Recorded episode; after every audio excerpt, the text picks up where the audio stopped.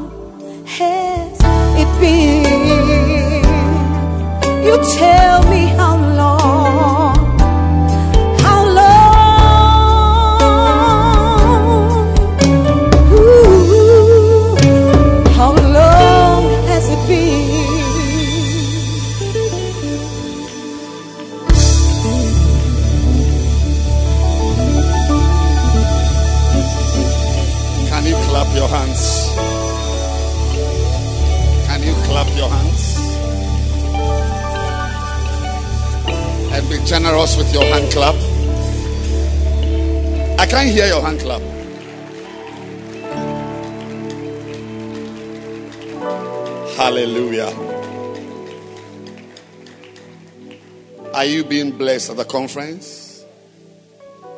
Art of Shepherding Conference has something for us every night. Last night was a very beautiful evening, and I believe that this evening God is going to speak to us. How many of you are looking forward to becoming better shepherds? Better shepherd, a great shepherd. That's the theme for the conference. And I have no doubt that God is going to work a beautiful work in your life. Hallelujah. Clap your hands. And before we pray, as I said, every evening is special. Tomorrow evening, we are having Bishop Dag Heward-Mills here.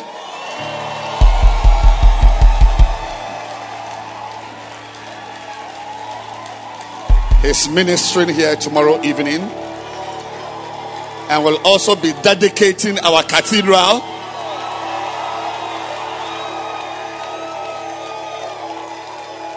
It's going to be a very special time, and uh, I have no doubt that a word from the chief shepherd will make you a great shepherd.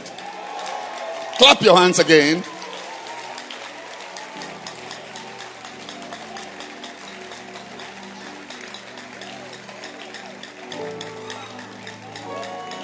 So, those of you who are going to bring your members here tomorrow, you now have a better reason to carry your entire church. Because you may never know when you will get that chance again. Yes, bring your enemies, former boyfriend, or former beloved. Bring everybody here. Amen. And it's going to be a very, very special evening. Can you clap your hands once again?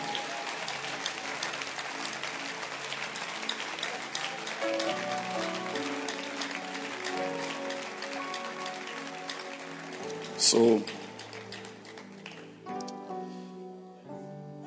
I hope you are. I can still preach to you, or, or we should end since. Can I still preach to you? All right, all right.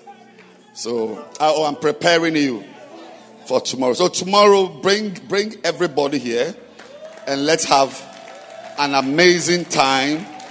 Those online, you are also welcome. Share the link and every every piece of the night i believe is going to be a beautiful evening and god is going to bless you greatly. Hallelujah. Oh i said hallelujah. Let's bow our heads and share a word of prayer. Father we thank you.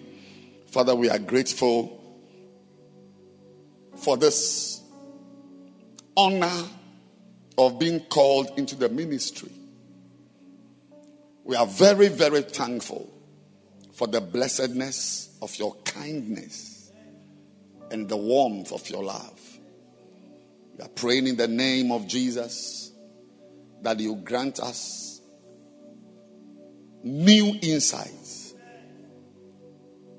new wisdom, new strength for the seasons ahead of us. We thank you, Father. In Jesus' name we pray. Amen. Clap your hands and you may be seated. Well, we are back to the theme for the conference this year, and that is the Great Shepherd. The Great Shepherd.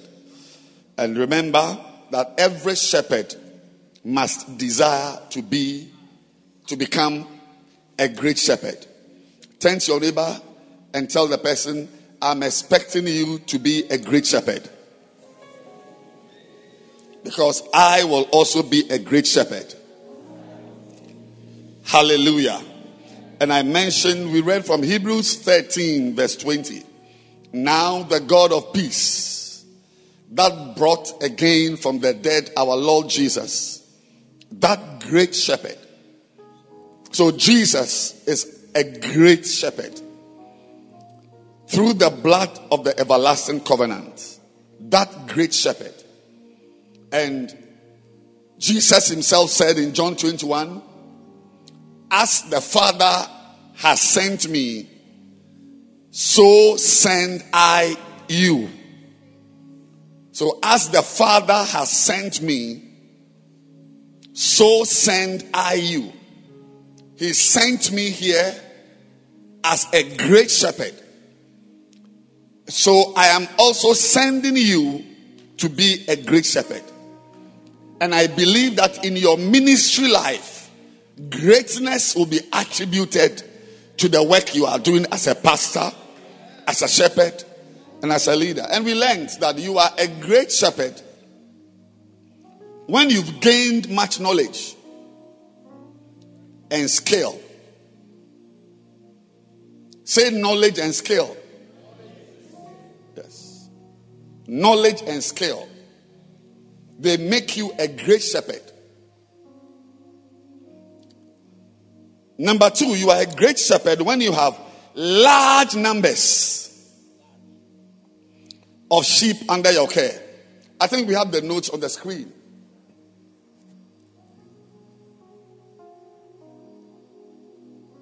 And you are a great shepherd when you have pastored successfully for many years. Many years. Now, which means that one of the marks of a great shepherd is that he has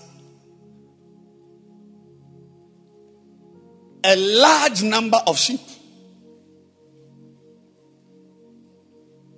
A large number of sheep.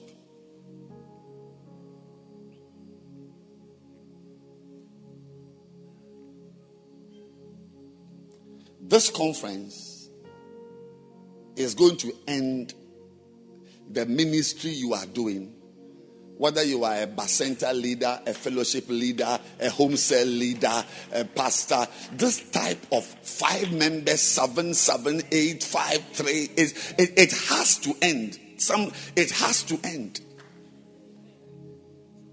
Hello? It must end. It doesn't represent Jesus.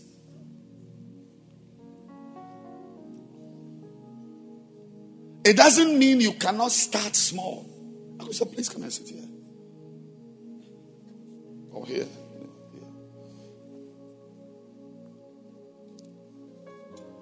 It doesn't mean you cannot start small. Job 8 and 7. Can you please put that scripture up? It says, Though thy beginning was small, yet thy latter end should greatly. That's the great shepherd. Greatly increase.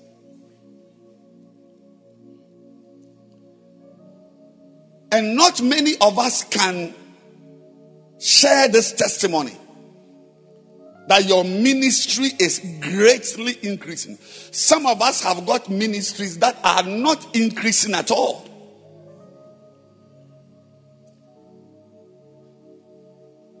And remember that a great shepherd is a triad. A triad of knowledge and skill on one side, large numbers on one side, and having done the ministry for a long time, many years on one side.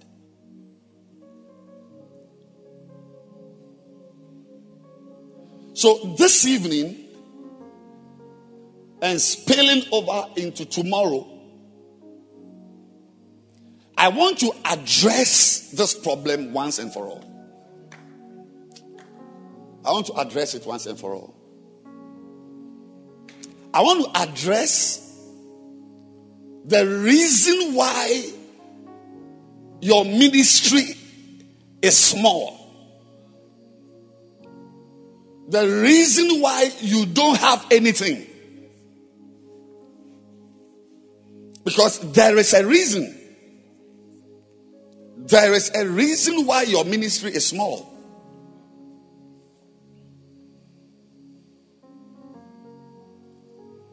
So I am taking the discussion to another level. And this evening, I am going to preach from this book He That Hath.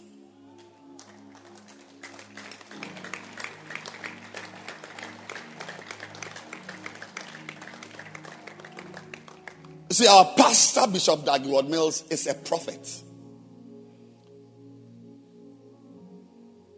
There are some prophets in the Bible who were writing prophets, and he's one of them. He's a writing prophet, like Moses. Moses was a, the writing prophets are very senior prophets of the order of Moses. They are fathers and prophets. There are many different types of prophets. Like the one who can be in Accra in a service, but he's in Swedru and he's in Mr. Uh, what's his name? Mr. Blankson. Mr. Dasson's house. It's a type of prophet. But there's a realm of the prophetic where the writings themselves are powerfully prophetic. Now, in the ministry, there are pastors who have. So, the title of this book, as you can see, is He That Hath, to him shall be given and he that hath not, from him shall be taken even that which he hath.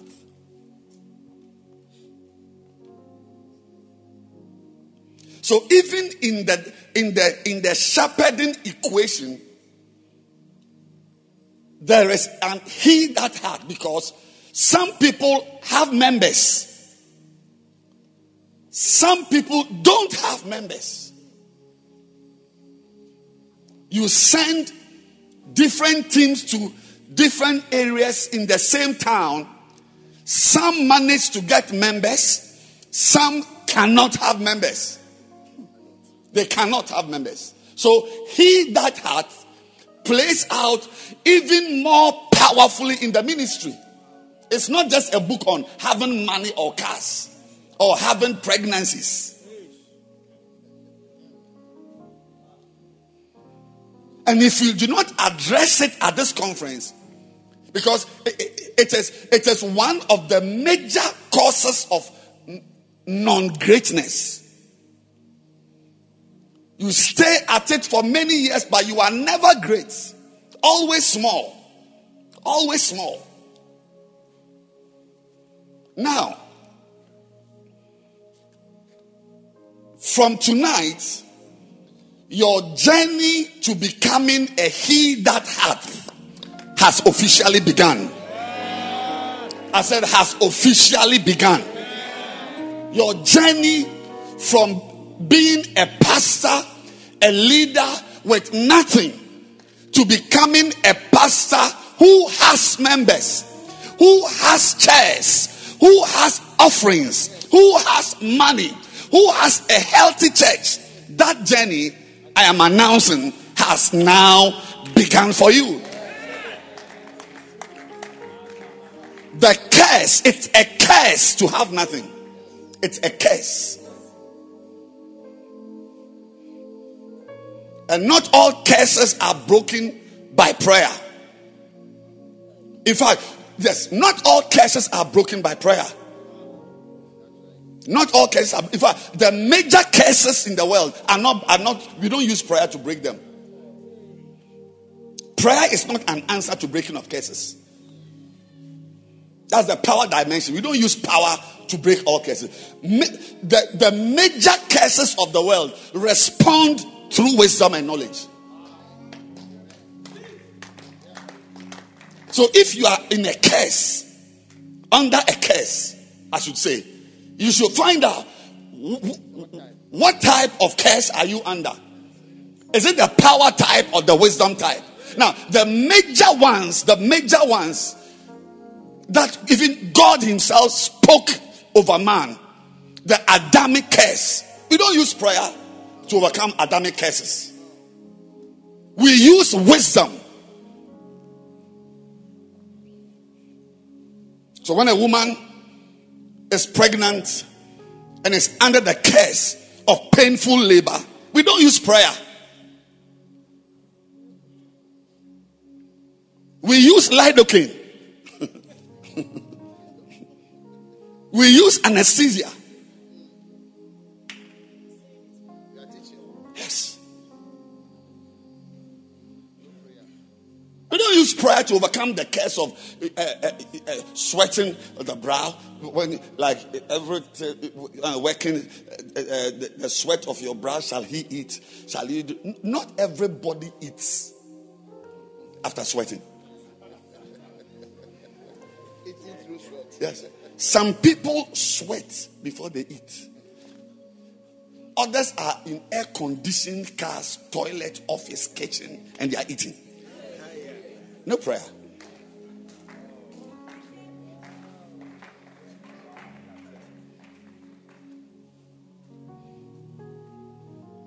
You can live a full life and not, and not see sweat on your brow. I mean, if I had air conditioners in this room, you'll never see sweat on me.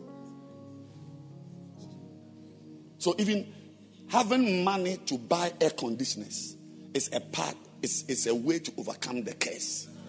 Yes. Air conditioners.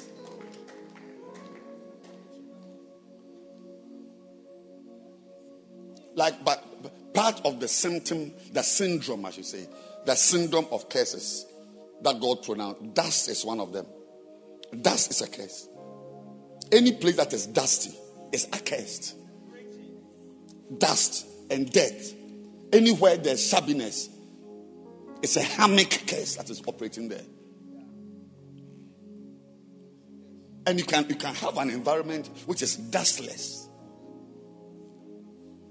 So, not every curse on your life is overcome by prayer. And as some of us, pastors, founders, shepherds, leaders, under a curse of having nothing.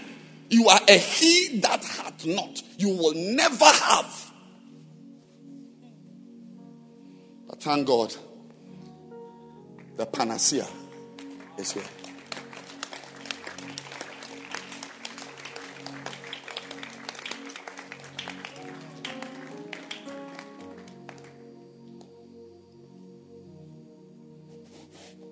There's a reason why we pray.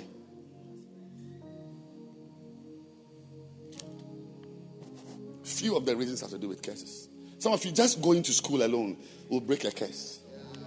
Yeah.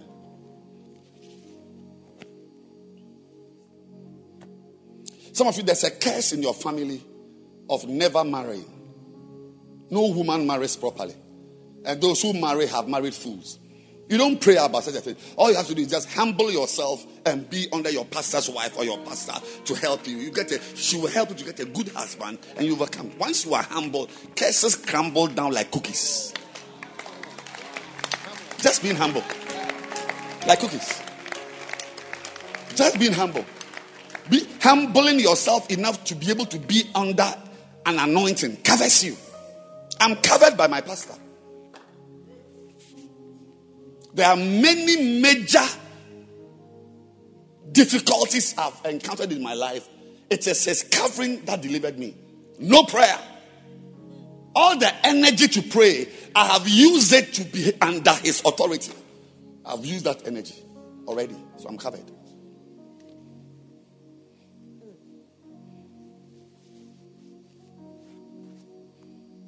Like you say that all the energy you use to sweat, you have used it to, to go to Aquinas for to find a physics teacher, to go to Achimota to get a biology teacher, to go to Presec, Presec to get a chemistry teacher. You have suffered already. Like as I stand here, I have suffered already.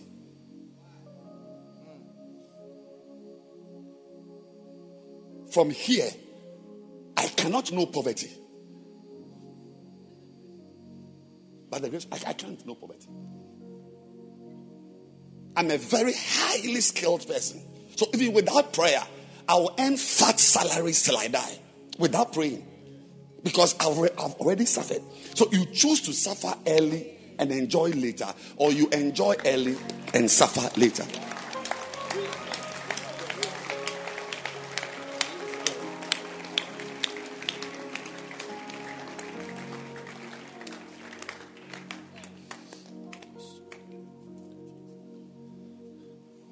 You will get it right this time. You will get it right this time.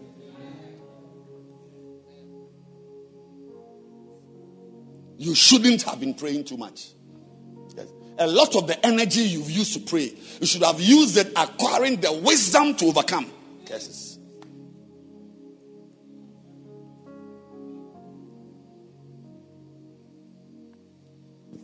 The, the, the, ah, but, but God says that the woman will go into labor with pain. There are many women who have not been to, into, to labor before. There's no labor. They don't even know what it means to chim. They, they have four children. No, no, labor. Having a cesarean section is a major wisdom that has broken God's curse over man completely. It has ended curses. Kai, kai, kai, kai, kai, kai, kai, kai, kai, kai, kai, kai.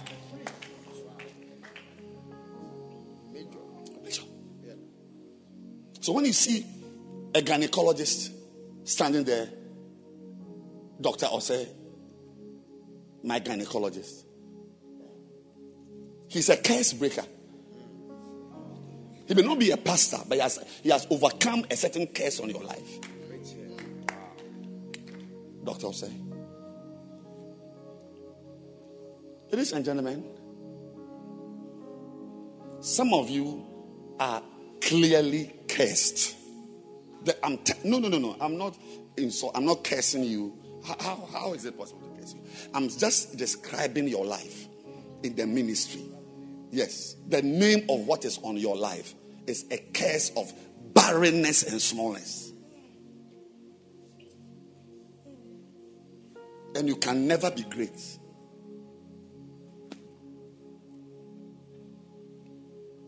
So, in this book, he that had, if you can sit down a little, I'll, be able to concentrate and pray and, and preach.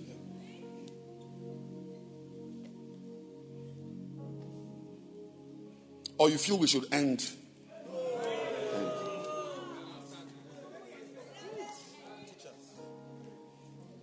So, in this book, somehow, quite not in keeping with Bishop's style, he suddenly veers off the normal path and carries research findings. Research findings to explain why people are persistently poor. No matter how you help them. And that research covers finances, anointing, members, churches. Why is it that some pastors permanently have only one church? I mean, why is it that some pastors cannot have two church services? Why? Because sometimes when Bible verses are not working, we must now go and find research to, to see how some of your relatives have been studied so we can use it to advise you. So this evening, I'm starting to share with you from chapter 4 of this book. Because you must be a great shepherd. And a great shepherd must have a lot of members. It's the hallmark of the shepherding anointing. Tomorrow evening, we are receiving here a man who is a great shepherd.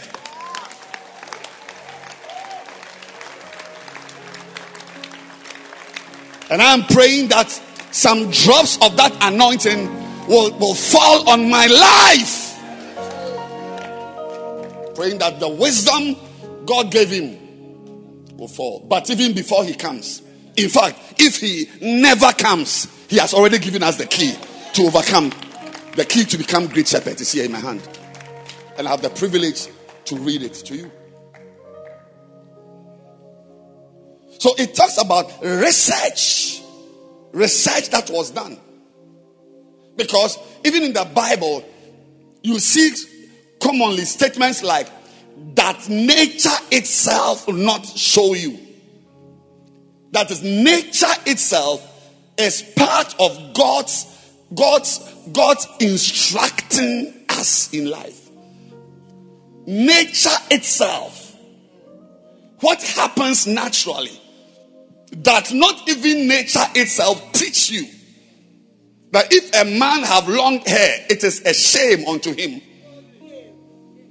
So nature itself, nature, a lot of things that happen we, without using Exodus 14, 16, Jeremiah 3, 3, uh, Hosea 4, 8, Hosea 4, 6, without verses, we can use nature alone to preach to you.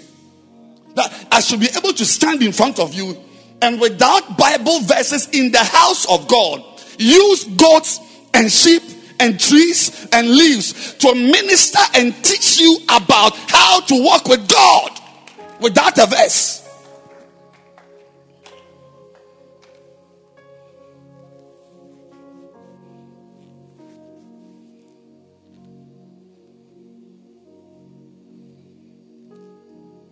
So research was done. Hear me out. Because you are struggling under a curse. I wish we could even. Is there a way we can read this chapter on the screen? It's possible. You found it. Let's see if it's possible. No, not the cover. I mean, chapter 4, the page. Oh, can you clap your hands? Beautiful. So I will go to the screen. This is chapter 4 of He That Hath. You see it at the top there. He That Hath. It's a book. This is the, this is the book. Now, research uncovers the negative traits that cause poverty and inequality poverty of anointing, poverty of members, poverty of church building, poverty of graces, poverty of instinct, poverty of skill, and inequality how all of us can be doing ministry here in OEB. One has got 1,000 and one has got 28.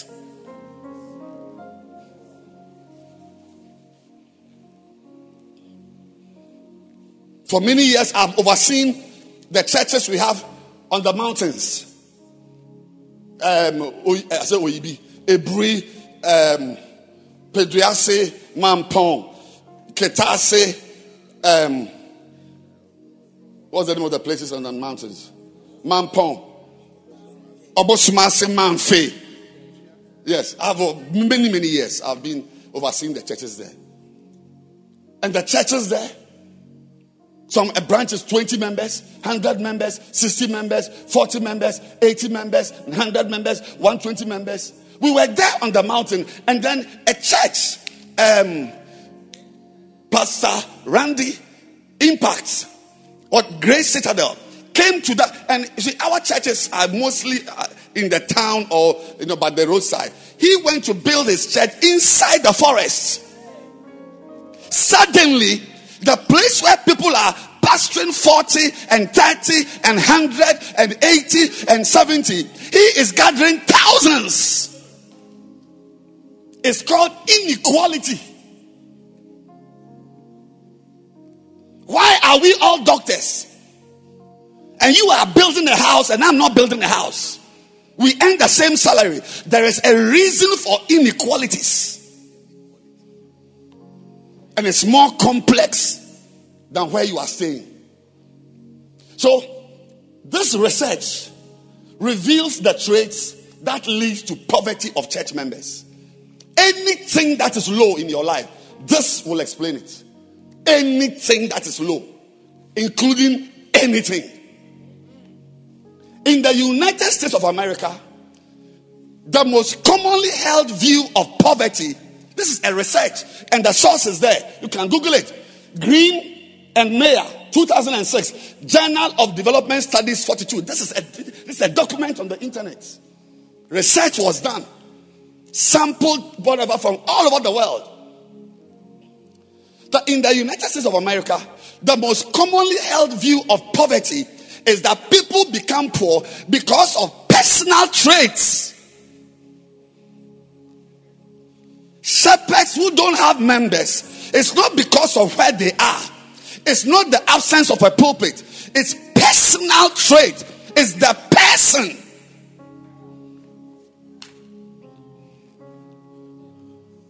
Oh, you, you will learn something. We are going to have fun. It is believed that these traits cause a person to fail in life. The traits that lead to poverty range from personality issues to other traits like laziness and even educational levels. I'm going to address, going to take my time to address every single one. You need to hear me.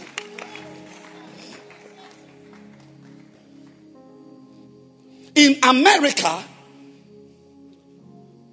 it is believed that it is always the individual's fault, not slavery, not a white colonialist. Because among the slaves, there are billionaires. Among the slaves, there are millionaires. The belief is that it is always the individual's fault when it fails to climb out of poverty. Poverty.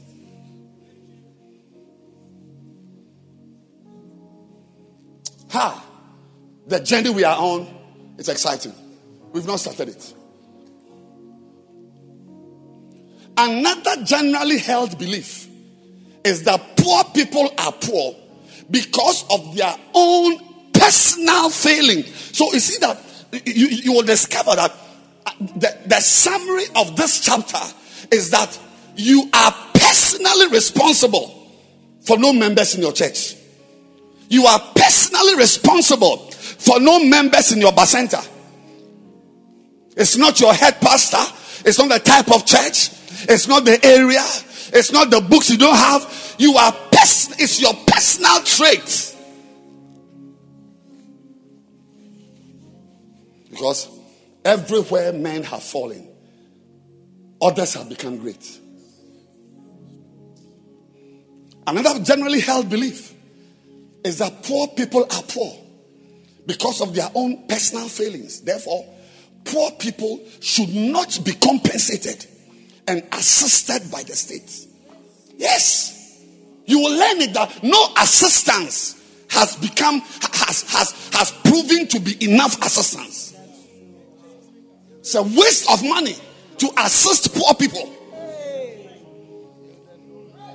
We do it out of kindness, out of a sense of love, remembering where we ourselves came from, we help others, we give to others, but that nobody has been helped by be, being a receiver of things.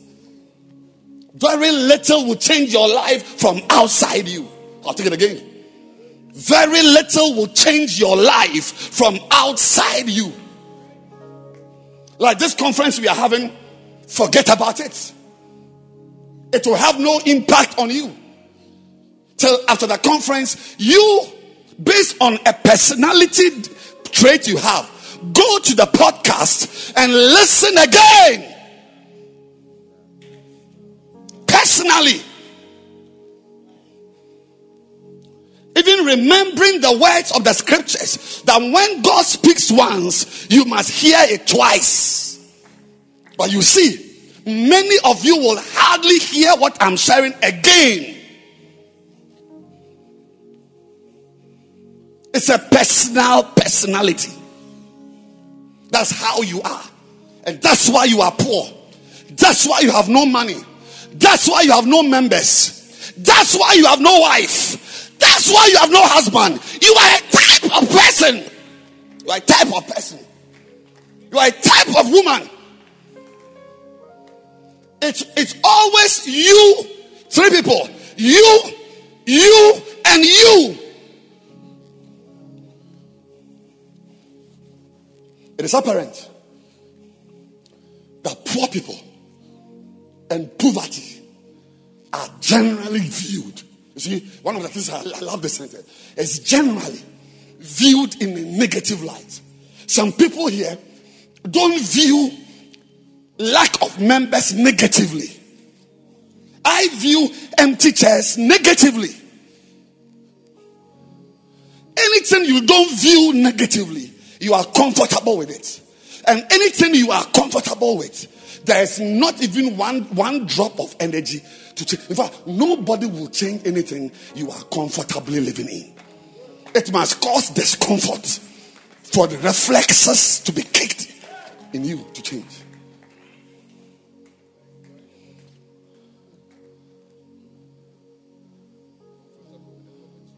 Comfortable with the poverty. Comfortable being a shepherd without members. Being a shepherd, you can't take offerings.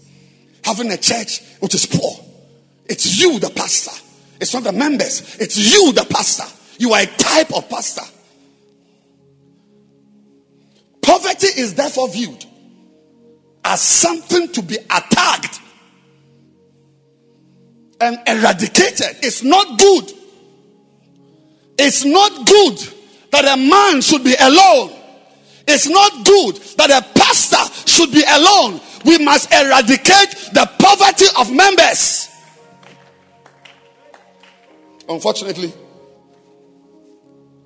the negativity towards poverty often leads to an extension of negativity towards the poor people themselves. But it's not.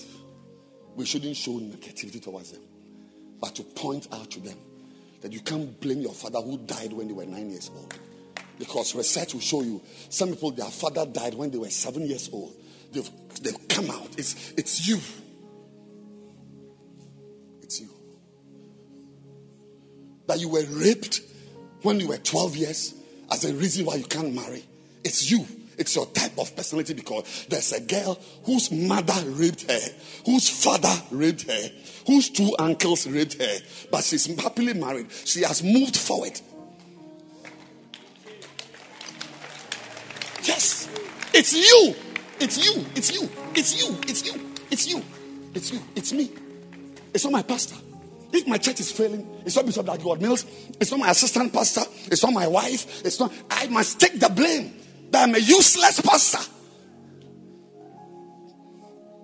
Should we end, please? I think I, I, I don't like.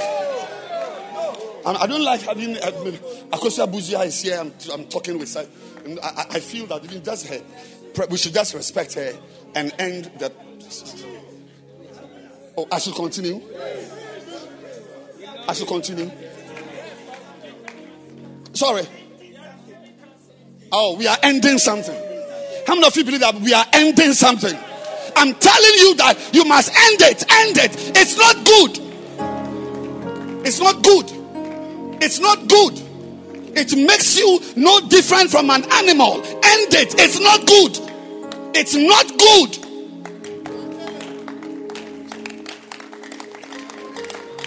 It's not good to have to be a pastor with an empty church. It's not good. See it negatively.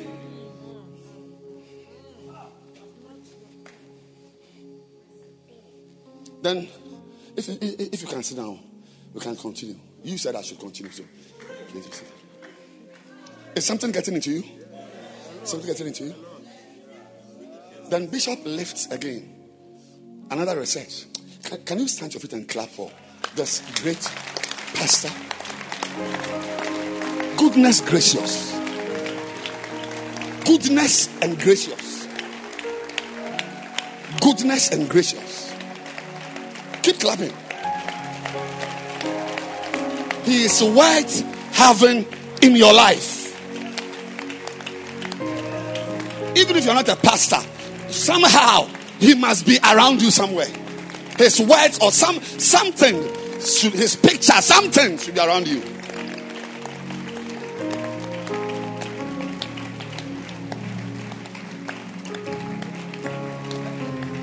The last time, clap your hands, please.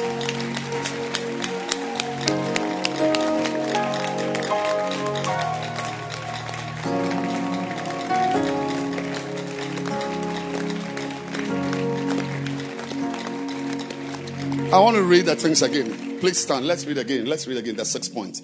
Please go up. Please go up or down, whatever. I want to see the up. Go up. In the United States of America, I said keep standing. I didn't say sit down. Yes. In the United States of America, the most commonly held view of poverty is that people become poor because of personal traits that they have. They have. Number two, it is believed that these traits cause a person to fail in life. That nature itself not teach you. That's what. The traits that lead to poverty range from personality issues to other traits like laziness. This is a separate um, journal by Green and Mayer from the one we are about to look at. They are two different things. The trait that leads to poverty range from personality issues to other traits like laziness and even educational levels. In America, it is believed that it is always the individual's fault when he fails to climb out of poverty. Another generally held belief is that poor people are poor because of their own personal failings. It has nothing to do with your surroundings, where you were born, the kiosk you were born in. It's your personal ability to come out. Therefore, poor people should not be compensated and assisted by the state. They should be left. Hmm? I'm reading it to you. It's, it's not my idea.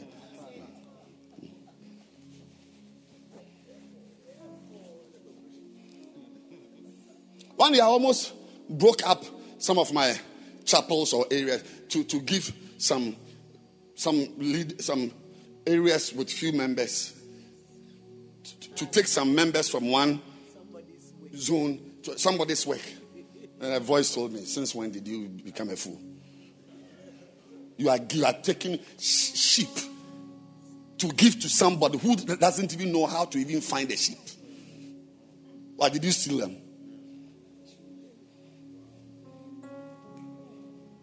Everybody works to get what he has. And when we find that you have, then we give you more.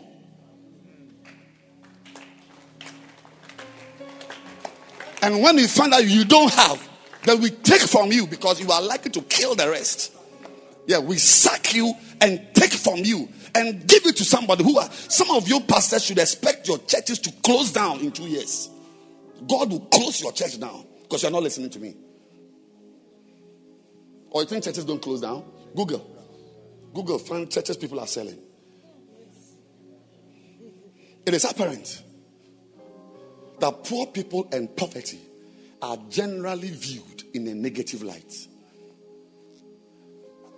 Poverty is therefore viewed as something to be attacked and eradicated. Like COVID. No, it, it's wrong. Don't be comfortable. You know, one day, many years ago, I was in Adenta Church. Sunday evening, late afternoon, early evening. I had looked at the data of my church, my, my pastors. I was overseeing churches in the same area. And at this particular church, the pastor's church members are finishing. The pastor's church is collapsing. A branch under me. I said, ah, but I think I had worked, I'd forgotten what took me down. Maybe I was going to first, uh, those days, first love for a meeting, for a service. So I decided, my, my office was on the third floor of a tall building. And when you descend, then you come to the car park. Sunday, like 6, 7. When I descended and I came to park car, the car park, you can guess who I saw. This pastor whose church figures I was just looking at in my office from a branch. He was at the car park laughing, happy, talking. Said we were with some friends, either chewing kebab or just happy. I wanted to go to him and say, Sir, I'm surprised you are happy. but I didn't. I just looked at him negatively and, and moved my car. Some of you shouldn't be happy. I'm not happy. I'm not a happy pastor. And it shows in the things I do, it shows in my energy, it shows in the things I hate. When I'm preaching, you see where I emphasize. You see what I hate. You, you will always emphasize on what you hate, except you are a hypocrite. And you are very comfortable. You, you are very fine. It's like you're not even aware that something bad is happening to you. That God calls you, anoints you, gives you a little piece of the work to do, and it, it, it, you are just a barren piece of land. Nothing comes out of you. And you are freely mixing with the church, wearing t-shirt out of shepherding. You are calling yourself shepherd. One, once I appointed some new people, and somebody was calling somebody and used the former title. Say, correct, hey! Hmm. I'm an MCO now.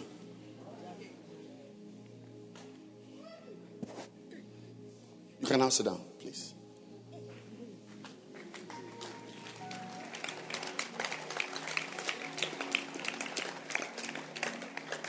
Now we go to another journal. That nature is put, put, put that verse up. That nature itself not teach you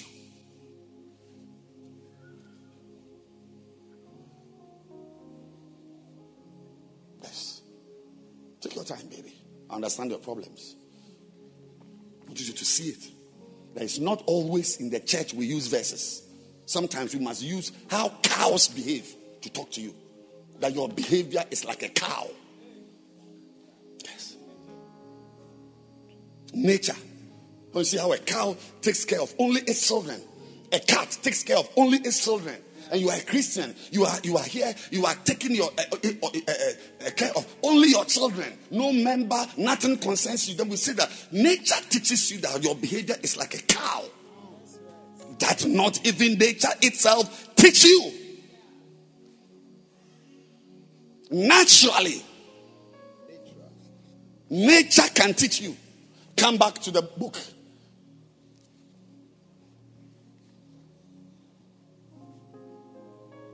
Now, another document, which is now Food and Agriculture Organization, FAO, corporate document repository, originated by Economic and Social Development Department. There's another body of research. Says that intractable poverty I will explain what is intractable. That is poverty that you can't overcome. Persistently poor. Poverty you can't eradicate. Not amenable to natural and normal treatment. And there are shepherds like that. You cannot treat their barrenness there are pastors like that. You can't how they are is how they are. Now, intractable poverty of members and sheep is explained by three things a lack of knowledge. You see, the theme for this year is a great shepherd. And we have read that the hallmarks of a great shepherd exist as a triad knowledge and skill, large numbers of sheep, and long, many years of service successfully serving God. Intractable poverty ex- explained by Number one, a lack of knowledge and a lack of good skills in conjunction with laziness. These three things are widely given as the main cause of poverty. The main cause. When a girl can't get a beloved, she's either she doesn't lack uh, she lacks knowledge of comportment and decorum. She lacks the skills of relating with human beings, or she's a lazy girl, not willing to lift herself out of herself. Lazy girl. Oh, I'm preaching already.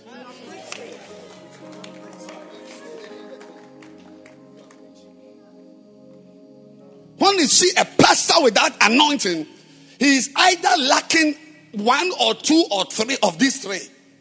He doesn't have knowledge.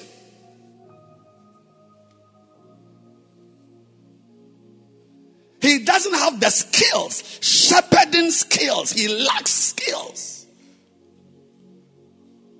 Or he is lazy. Now, because we don't understand what laziness is, then they went, they took that word laziness and they explained what we mean when we say somebody is lazy. It's Not someone who sleeps, sleeps a lot and all that.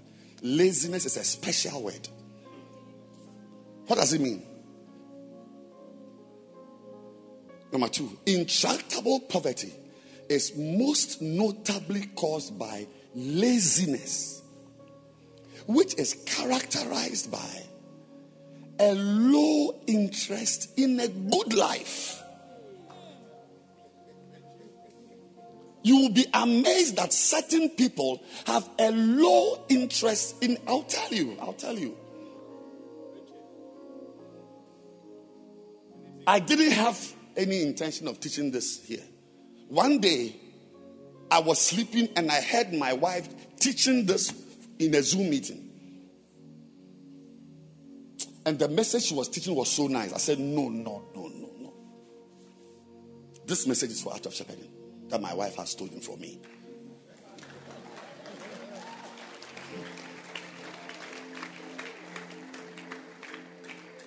You will not believe it all.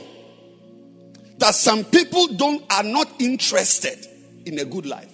So when you appoint such a person as a pastor, that area, forget it. He is not interested in a church which is nice, a church which has members, a church who has instrumentalists, a church with a singer. He is just not interested.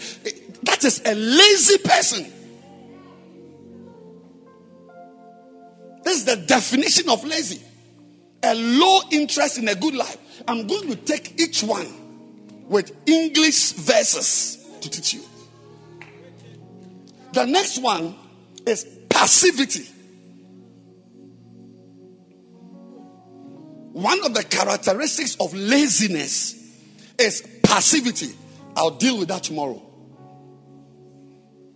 Heavy duty teachings.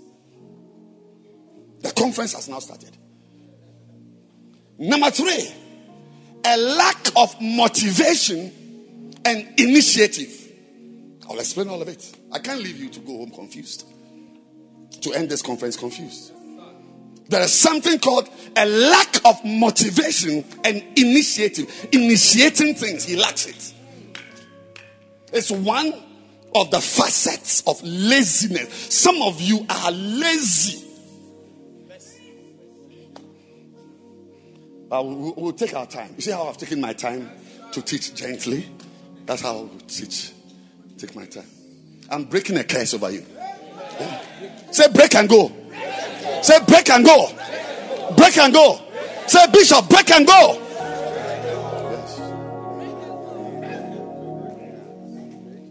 D. Metichibia. This one I'm just reading it to you. I'm now going to start the message. D is a low intellect. I'll help you to understand. E, dependency thinking. Like the whole mind is that my life depends on someone. That is how African politicians are leading African countries. Dependency thinking. A loan will come from Japan. A loan will come from Brazil. Brazil. They should make helicopters. They should make their money and bring it to you. God bless you.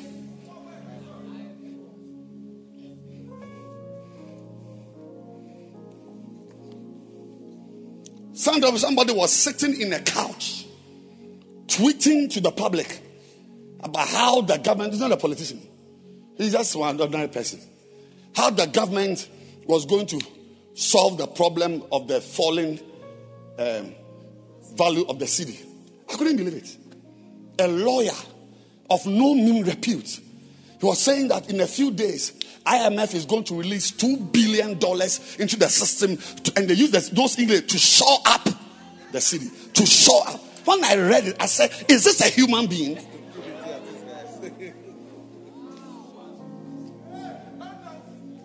that you stabilize currency with loans, but once you pay the loans,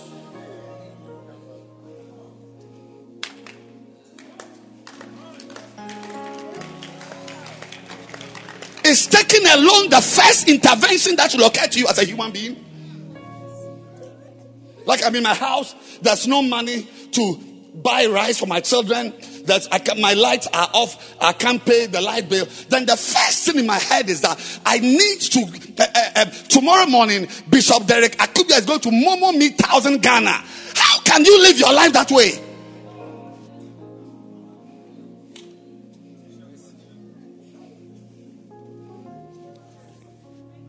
To build a life on loans is called dependency thinking.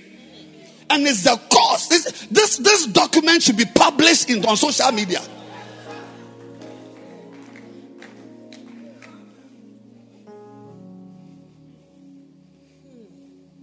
My wife came to me to ask me for, uh, for money for the week. Then I said, please sit down, let's look at it um, how much do you need? So she needs some money, uh, about 500 cedis to buy certain things for Malcolm. And then she said she also needed about 600 cedis to buy some electricity, something. And then uh, uh, my child's school fees also she must pay. And then she needs to pay. And then something about, I think Zoomlion also, we have to pay them. I said, all right, all right. Then please sit down. I want to show you how we get the money. Um, the first 400 cedis is going to come from Bishop Nyajedu tomorrow. I'm showing you African leadership. When they stand in parliament and they are reading out how we will live as Ghanaians and quoting loans and they change it to development partners. Um, the, the electricity bill, I think that um, it's not very urgent now. So, because I'm, I'm, I'm aware that um, normally there's a lady in the church who sends me money. So I'm, I'm very sure that um, in, by two weeks' time, she would have sent me the money. And I'll give it to you. And as for my son's school fees, tomorrow morning, I'll speak to Bishop Kobe. He, he, he will give me some money. And then.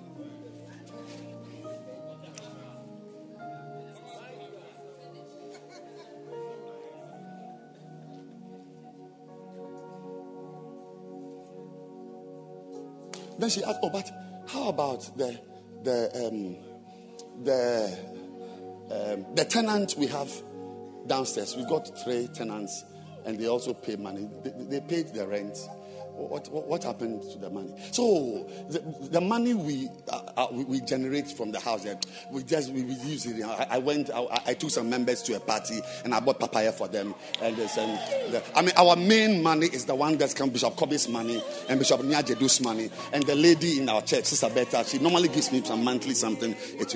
So I'm with my wife. I've married her. I put a ring on her finger, and I'm planning my domestic affairs with somebody's money. Meanwhile, I receive rent. I've got a house with six flats, and rent comes from it. That money, I use it to to. oh, oh, sorry, I forgot to tell you. Oh, uh, um, you know, I just wanted to spend some time with Mary, uh, and uh, so we're in a hotel for three nights, and uh, we spent the two. We, we went to Dubai. Went to Dubai. Yes, yes. It's like the little we get from here, from here, the revenue, the revenue, that one, that we don't know what is what is happening to it.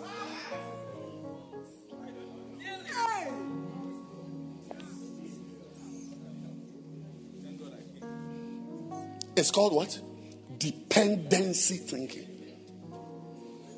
You are going to write physics exam, and your mind is that the invigilator will put you by by by by Vera, and she will teach you the question. It's like the entire time your lifestyle is because you will sit by Vera, so you won't learn. You see how you see how shocked you are. That's how some pastors live their lives.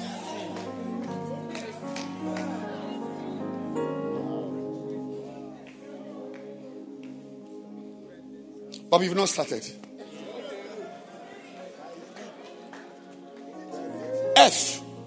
Reliance on assistance from others. We mami kakra, we be mami bi, we are mami. That's how pastors are. Oh, the church, um, some members will come. Debi debi ebe Oh, the man, don't worry. Bishop, he will come here. One day, Bishop will come here. You will, when he comes and he preaches, people will come here. The church will be full. Yeah. When we announce that Bishop is coming to this church, oh, all our church, Bishop, look, he's a, he's a mega church pastor. You watch what he says. It's like, I, I, I,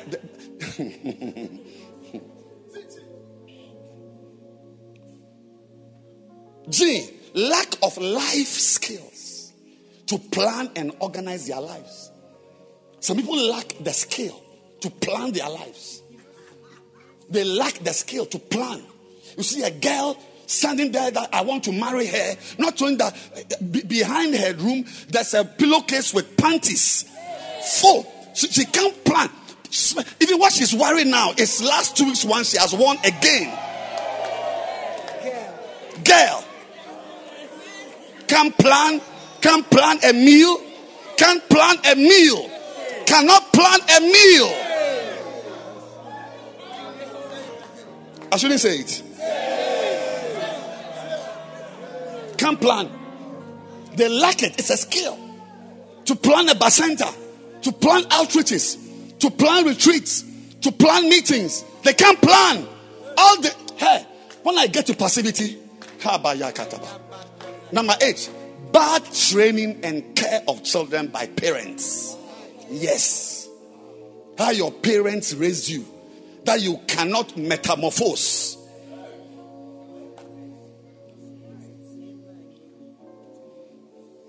It was felt by some that laziness should be dealt with through education.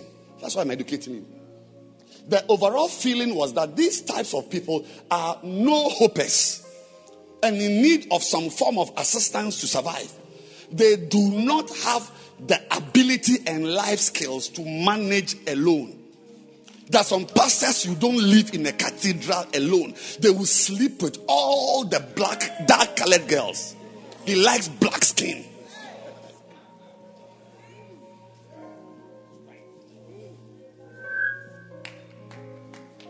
So if you will sit down, we will now round up because you are coming tomorrow. We are now going to start. So if you go up, the causes of intractable poverty.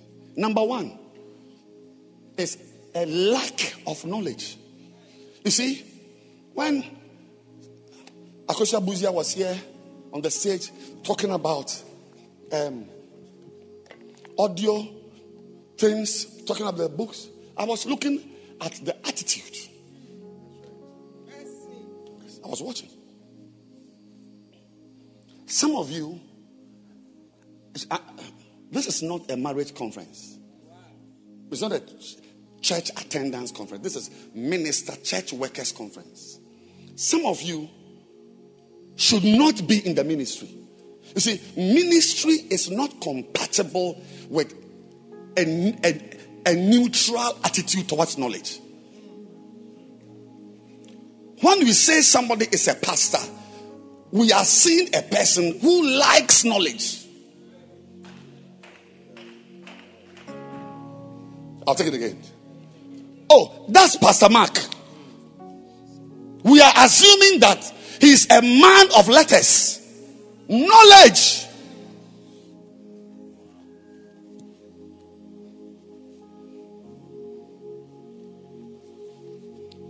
Many pastors do not like knowledge. I was surprised. In the Bible, people did many wrong things which are wrong. They are wrong. Adultery is adultery. Hello? It's wrong. Fornication is fornication. I couldn't believe it. When a prophet from God came to give the reason why God rejects pastors. And I was so interested because I knew that adultery will be one of them, stealing will be one of them, mismanaging funds will be one of them, inappropriate relationship with the opposite sex be one of them. Will be the reason why he would he will be um, removed. I couldn't believe it. In Hosea 4 6, that the reason why God rejects pastors is because of their attitude towards knowledge.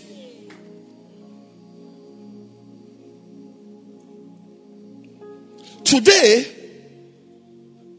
I want to inform you you can no longer have a negative attitude towards knowledge. Even a neutral, you can't be neutral where knowledge is concerned. You must be active, positive. You must be inclined towards knowledge.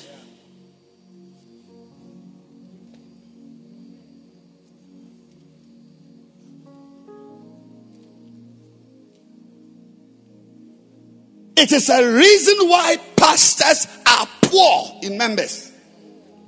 Because every point in your ministry, you must know what to do. Knowledge of what to do is knowledge. Many of you don't read. You don't read. You don't read. Somebody has used her life, her little life, to convert huge volumes of books into audio. I'm not interested. I'm not interested. So you are seen as some happy girl who has come from America to dance on the stage. And what is this? What is he saying? And your life is also dancing.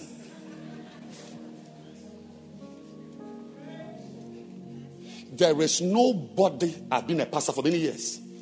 I have never met a pastor who has a finishing church and his life is improving.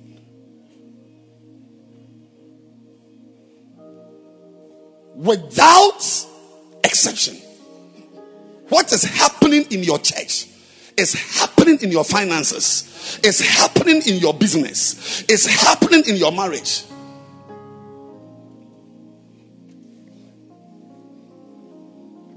I can get the attendance date if you, if you even have some. If you even have attendance. Some of you preached last Sunday. You know how much offerings came. You know how many people came. I can look at the attendance data of your church and tell whether your business is doing well. In my in my in my life, the pastors I've had I've had pastors who were millionaires. Millionaires. I couldn't believe it that in the church ministry work they were doing too, they had a lot of members. When we were in Adenta, there was a pastor. Because I've talked about millionaires, I don't want to mention, I don't want to re- make whatever of people's personal lives. The, when we had a Sunday morning service, we will start the service, and all of us would be waiting for that pastor's members. All of us would be there. And you see that Ben's bus will come, Ben's bus. Within 10 minutes, the church has had body, body. And if you go into his personal life, he has money. If you go into his personal there, he has this, he has cars, he has houses. And the one, some of the, as the pastor is coming with buses, some pastors are so walking in the church with two members one on the left, one on the right, like Jesus. Jesus on the cross. One on the left, one on the right. They are walking. Always wiping sweat. And when you go into their lives, they don't have money. They are, they are Some of them, you know, one of my surprises, my dear, in ministry was that I thought that if I found somebody who, for a reason, wasn't working. And because there are many reasons people don't have are not working. There are many reasons. Not just being a bad worker. So I thought that each time I found somebody who wasn't working, I had found somebody I could work who would put his energy to help me build the church while we are waiting for a job. I'm still waiting for that person to arrive. Anybody, there is nobody I know who is unemployed who does well in the ministry. It was a very wonderful thing to me. Till one day I went to my dentist in Osu. At Osu. And she was seeing a patient. Two ahead of me. So I had nothing to do. I didn't take an iPad. So I just reached out. There was a journal there. I just took it, just flipping through. And I'm looking at fonts. Then I chanced upon an article at the dentist reception about how to find a job. It said overcoming unemployment. For I, I was there was nothing to do, so I was just forced to read it. How to overcome unemployment. I couldn't believe it what I read.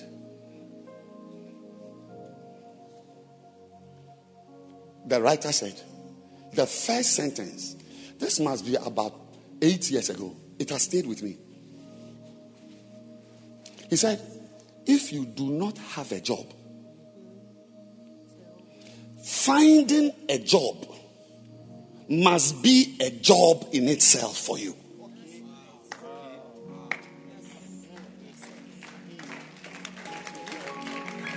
You didn't hear it? You don't have a job and you are looking for a job. The looking for a job must be your new job.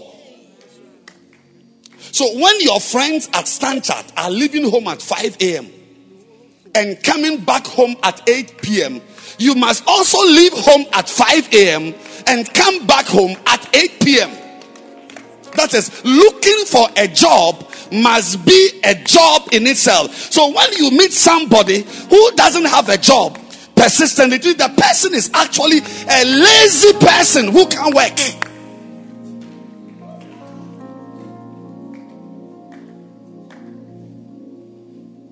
That knowledge took me far away from unemployed people. I fear when I say an unemployed person, it's like an it's a COVID patient. I'm telling you.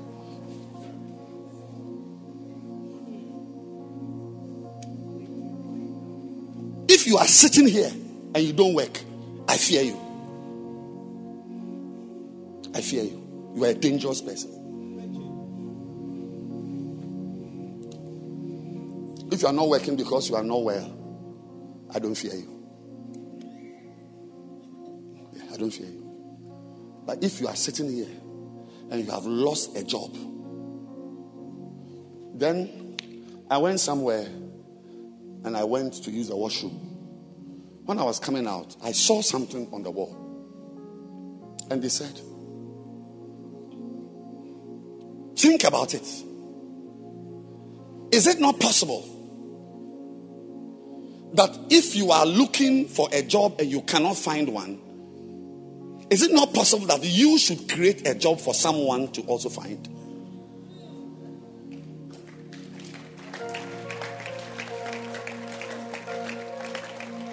That some of you looking for jobs should actually be creating jobs for someone to even find. In creating a job for someone to find, you find your own job. I stood there, look at this. Wow.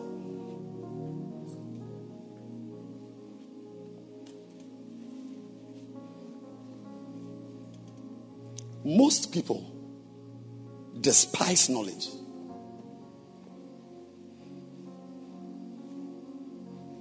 You see, it is very complex to gather people. Anybody who gathers people is doing something very complex. One of the ingredients of that complexity is his knowledge. He knows something. When you find someone who cannot gather people, it's not just a simple matter of not being able to gather. The person also lacks, doesn't like knowledge. I'll take it again.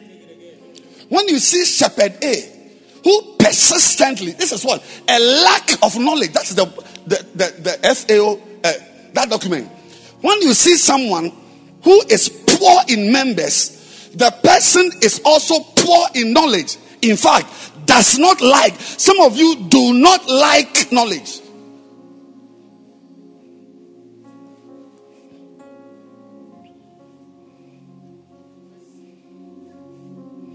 And just as well, some of some people, maybe I don't think there's anyone here.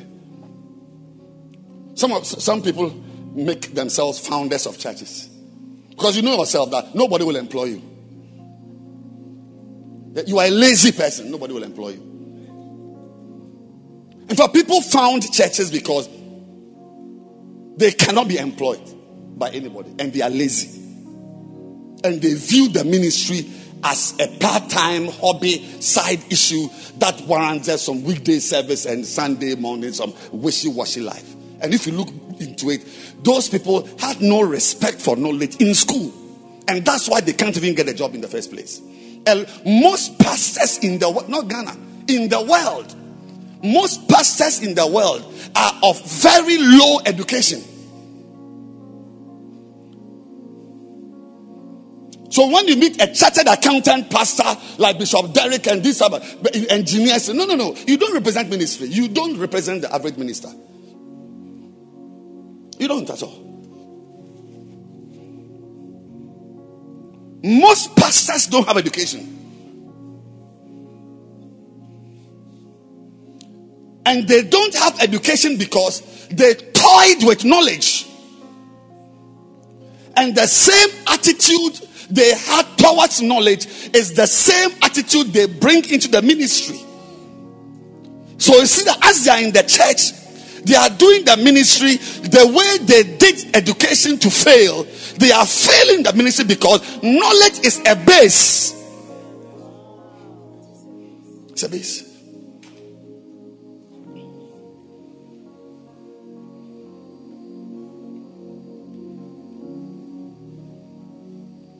What are the sources of knowledge I want to recommend to you?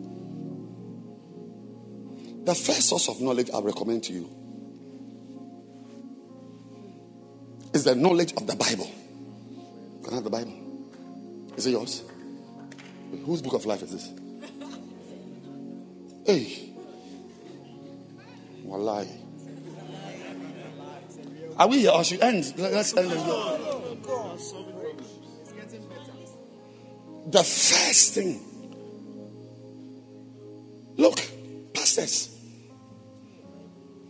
Uh, it's not a Bible. Eh? Uh, I thought it was a Bible. It's a hymn book. Uh-huh. Uh, oh, it's a, piano. Uh-huh. Can I have a Bible? Because I said, hey, which catechist has come into the church? we are ending. I want a Bible. Yes.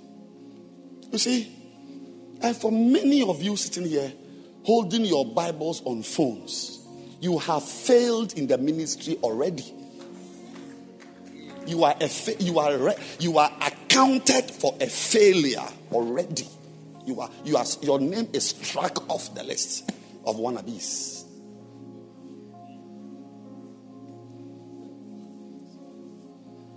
To have your Bible on the phone. I have my Bible on the phone. But that's not the source of my instruction. Some of you have no Bible. The only Bible I'm preaching from Joshua 1 8.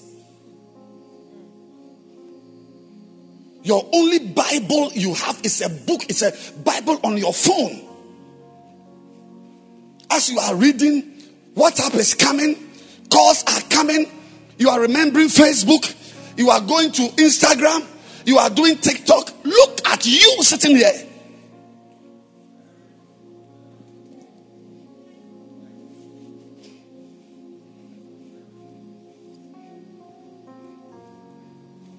The pattern. I'm, I'm, I'm teaching on how to become a great shepherd. Am I teaching you well? Mm. And I'm showing you that your source of knowledge is what has made you a pastor of three members. And it's not good. I was having my quiet time two years or a year ago. I saw a verse I have never seen before.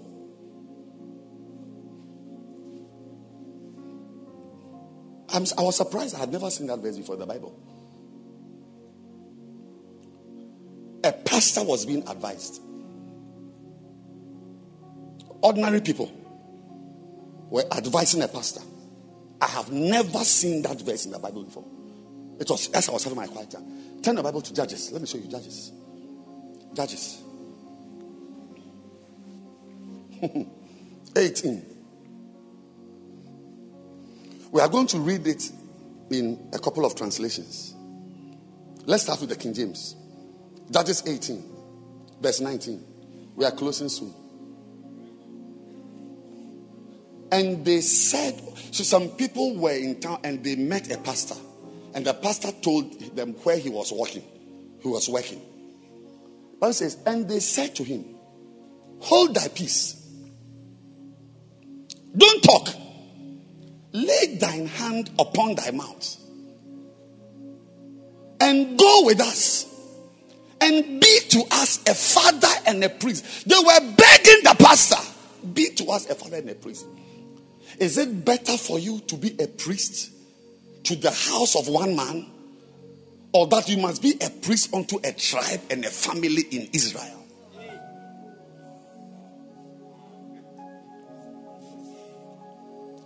New Living Translation, the, the, the King James, as you know, it said, Be quiet and come with us.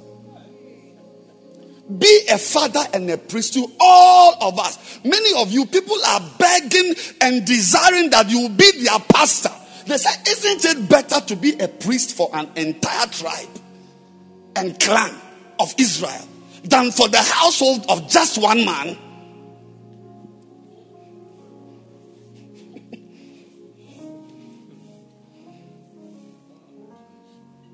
This type of one family church. Some of you shepherds are pastoring only one girl. I'm not surprised you are sleeping with her. No, sir, can you see it there? Isn't it better to be a priest for an entire tribe? I mean, they couldn't believe that a pastor with anointing had made himself the pastor of one man in his house. He said, Leave the house. Leave the house and come with us. We need a pastor. My dear friend, the people in your town, they need a pastor. The people in your area, they need a pastor. The people in your city, the people need a pastor.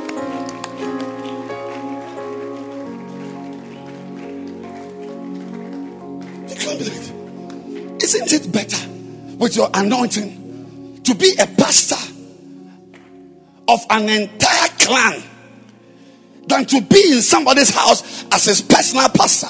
Message Bible. They said to him, Hush. Don't make a sound. And it's time we told certain pastors, keep quiet, don't preach. Don't preach, be quiet. Which is more important?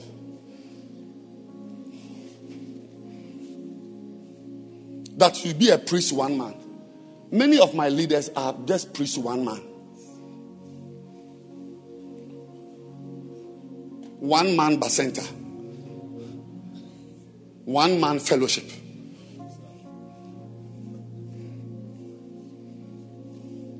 Which is more important? That you be a priest to just one man, or that you become a priest to a whole tribe and clan in Israel. When people look at you, they wonder why are you happy with being a pastor of just three members? Because in, in many circumstances, 200 is like one man. And based on your title, the number you are counting as a pastor at a certain level of ministry is like one man. And isn't it better that you take over the entire Ayi Why can't you take over the entire Koiman? Than to be huddled in the corner with seven members. Are you well?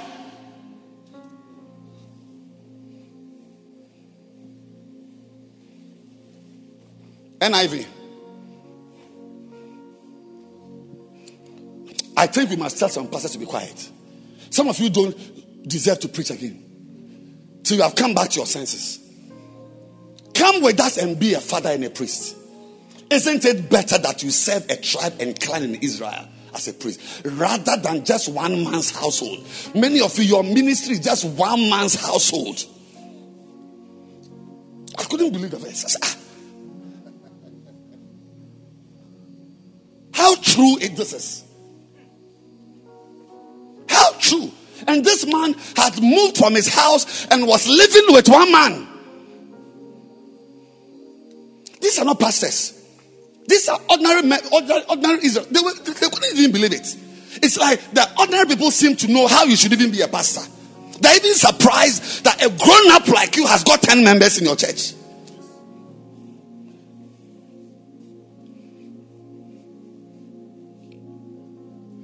That you've pastored the church for two years and you have only 70 members.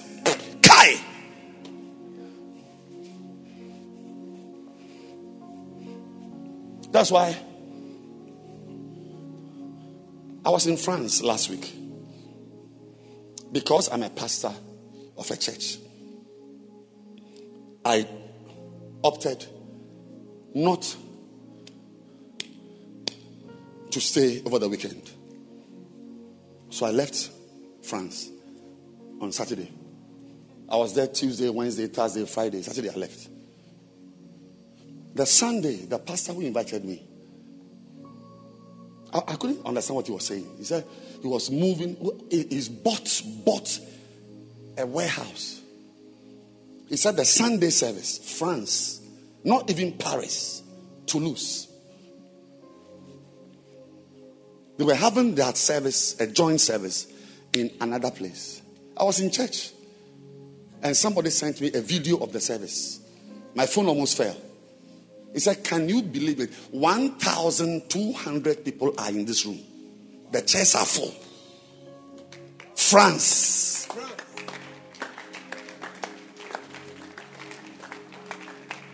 Honey, honey, honey, it's not the church.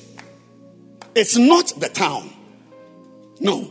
It's not the country. There's, there's almost no country as godless as France.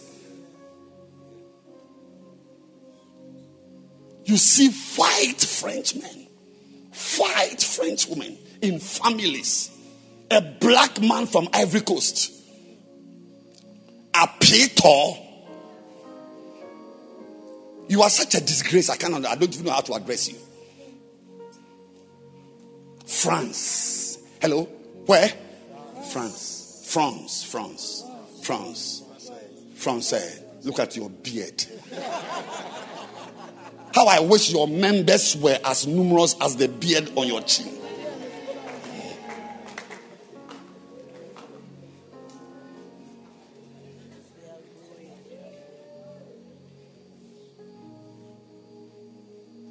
One thousand. I saw the video. It's on my phone. Video. It's a hall.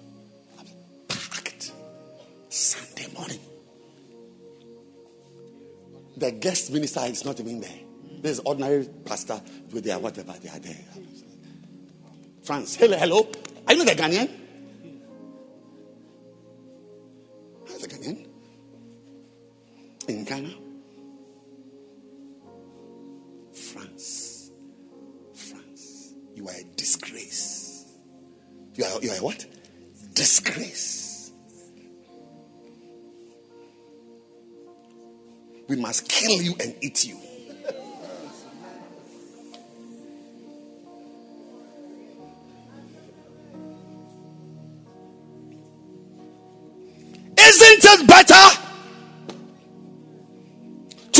A clan than to do this one man ministry? Isn't it better? It's not as simple as that.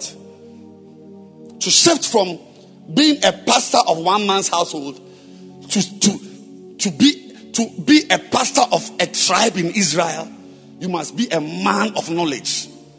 And your disrespect for knowledge makes you unfit for ministry. Your disregard for knowledge, your neutral disposition towards knowledge. Said, the first book you must read, the first source of knowledge is this book.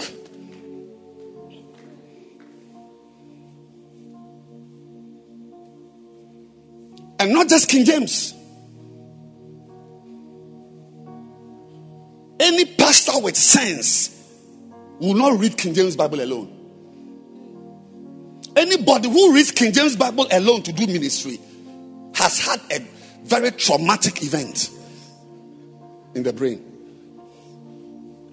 Either a cerebrovascular accident or traumatic infarct. Either cerebellar or cerebral infarct. Or some vasomotor disease. You, I'm, all I'm saying is that you are not normal that you are in your room reading King James Bible. You are a pastor. You are a pastor. I was asking a brother, what Bible are you reading? He said, King James. King James. King James.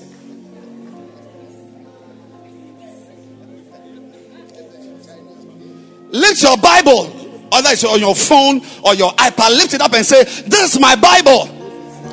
Say, I am a pastor. I will love knowledge. Say, from today, I will have regard for the word of God. My success depends on this. Say, This is my Bible. I respect the Bible. I'll read my Bible. I'll read my Bible.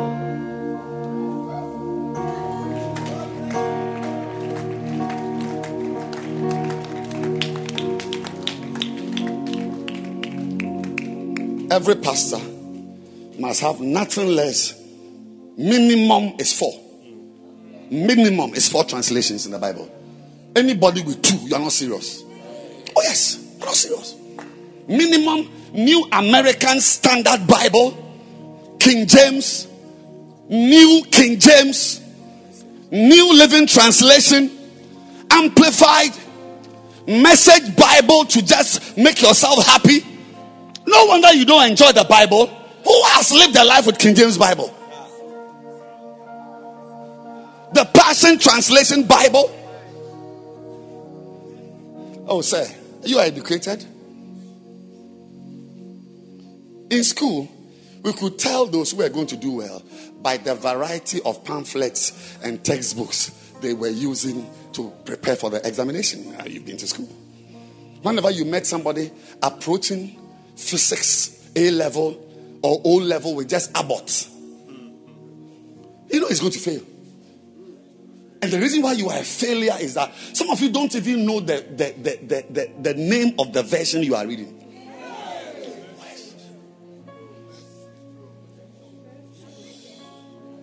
I mean, I'm, I'm saying that you have no respect for, the, for, for knowledge. You have no respect for knowledge. Today, I'm just dealing with knowledge and then we'll close. That's all. So I'm ending. The Bible.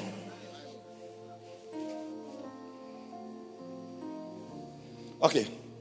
Stand up and ask three people. Go around and ask, how many translations do you have? Go around. Go around and ask.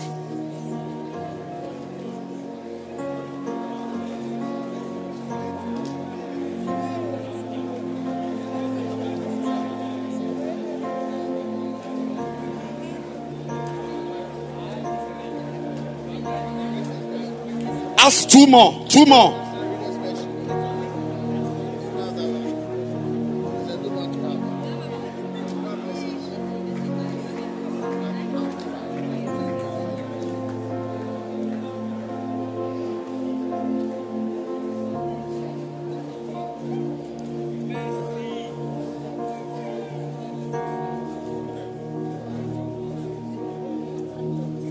Mazakutaba. Say from today, I will acquire translations different versions. Say, I love the word of God. I love the word of Say, I love the word of God. I love the word of God. Say, I'm not neutral. No, no, no, no. Say, no, no, no, no. no, no, no, Oh, say, no, no, no. no, no, no. I'm not neutral. Say, I genuinely love the Bible. I genuinely love the Bible. I'm into scriptures. I am into scriptures. Yes. Anybody who likes, we know, oh, thank you, Holy Spirit. We know someone likes something by the variety of that thing in his life. We know someone likes shoes by the number of shoes she has. Any woman with two pairs of shoes is a man.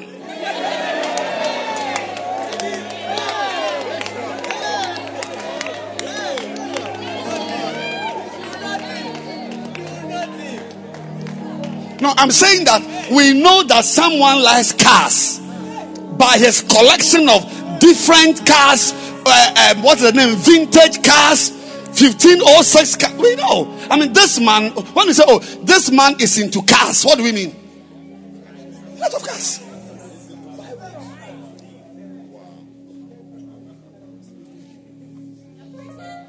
Oh, that woman, she's into houses. What does it mean? She- She's into houses. Different types. Hey, Charlie, that man, that man there, he's into women. Pa. What does it mean? No, what does it mean? He assorted slim ones, tall ones, fat ones, big breast, small breast, round breast, long breast, rectangular breast, triangular breast, all types. He's into women. Pa. Oh, ladies and gentlemen, the one they said about you, this man into is into Bibles. Pa. I love it. Jeremiah 15 16. Beautiful verse. It just came to me. Holy Spirit, I thank you. Jeremiah 15 16. Uh, uh, King James. King James. Thy words were found, and I did eat them. My God, and thy word was unto me the joy and the rejoicing of my heart, for I am called by thy name. My God, my God, my God. Thy words were found. To find means that they went around looking for the word, looking for translations.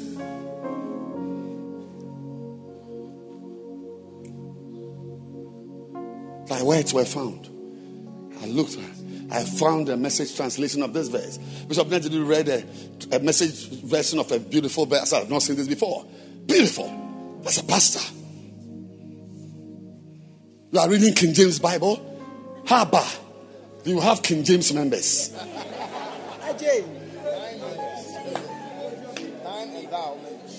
Your members will be dine and thou members.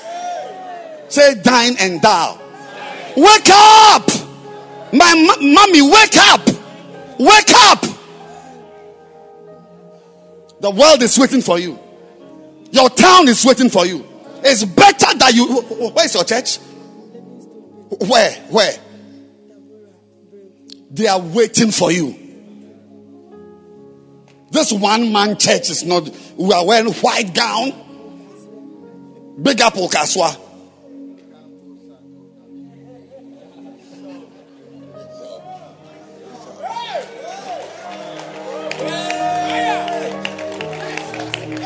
Can you clap your hands? You are going to be excited about the word, just the word. The word.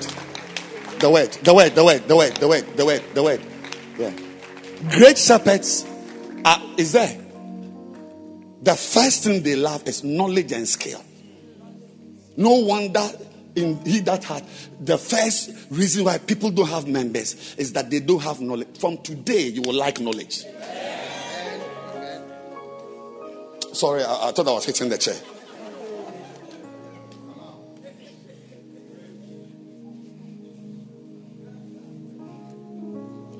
Another love you will develop from this conference is a love of books.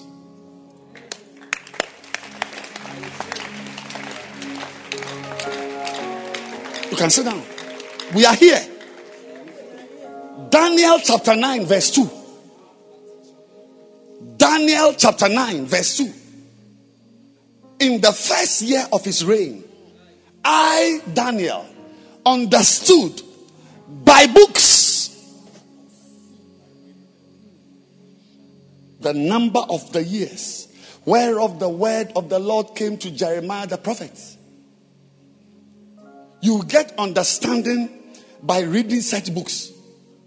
When you read the chapter 4 of this book, you will not struggle to understand why somebody is permanently without member. You just throw him away.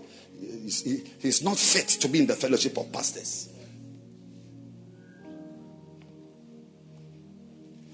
Hello, hello, hello. God rejects pastors, so start rejecting pastors. Hosea 4 6. I will reject you, that you will not be a priest to me again. Not because you slept with the girls, but because you did. Because if you hadn't done it, you wouldn't have even slept with that girl. If you have knowledge, if you had read books about what adultery has done to the ministries of others, you wouldn't have done what you are doing. Oh, oh, oh, what's the girl's name?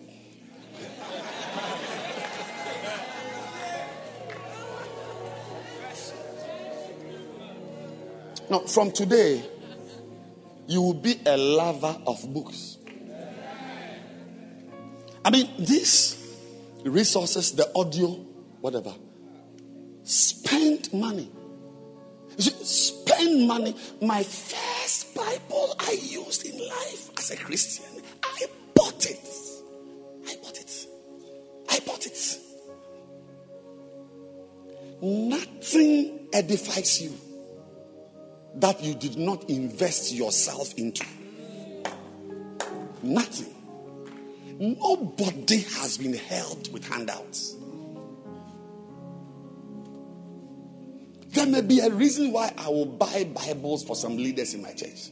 Because you, you, you, must, you must be merciful as a leader. It's mercy that makes me buy. One of my members was going to Dubai some years ago. I gave her money. She bought tablets. I said it. She bought i those days we had iPods. I bought iPods, put messages on them. These are acts of mercy. I don't owe you a book. No wonder you are not interested in the ministry because the Bible says that where your treasure is, there, there, your heart, your heart follows your treasure. Your treasure does not follow your heart. If your money is not there, your heart will not be there. I don't know how to preach.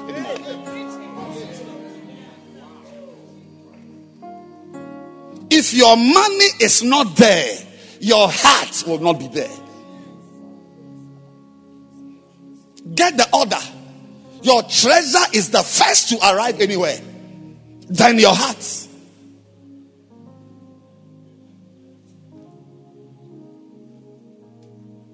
Your heart doesn't go anywhere first. Nobody's heart goes anywhere first. Your treasure goes first. If your treasure hasn't gone ahead, then your heart is not in what you are doing.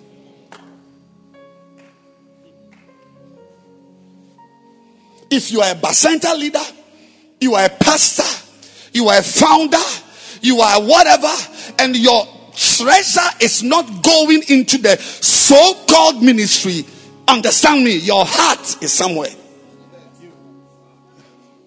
And if your heart is not there, then your ministry is not there. This is an extension of the message on the heart. Your heart will never go anywhere your treasure hasn't gone. Wake up! You are wearing glasses and you are sleeping behind the glasses.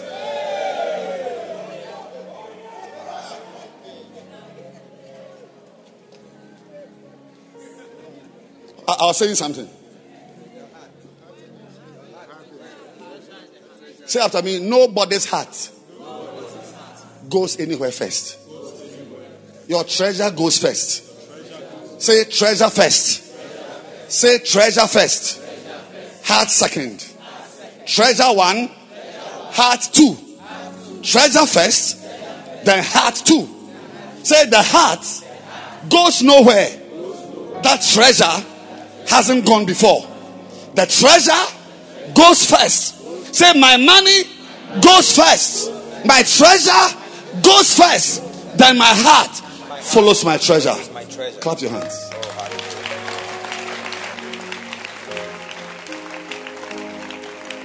Why do you think some men cannot stop their relationship with certain women, even though they are witches? Because his treasure has gone there. The woman has eaten his money. Say, I'll, I'll marry you and die.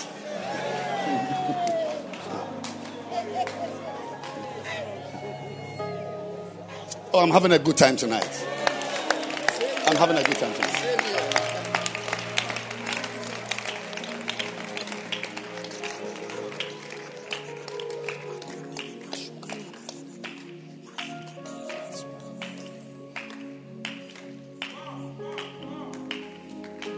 You, you, you watch it.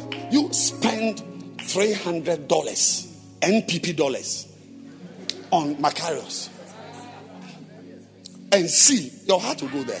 Abba. It will be by your pillow. You have invested.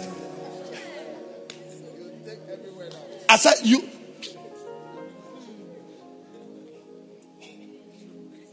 NPP dollars.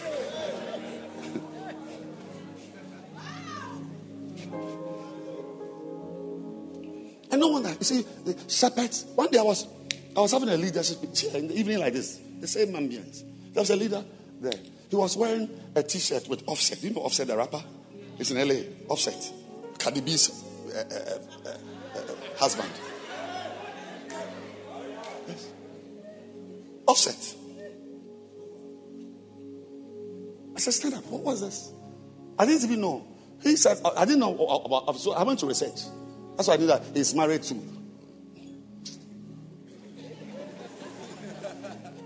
Listen to me. See.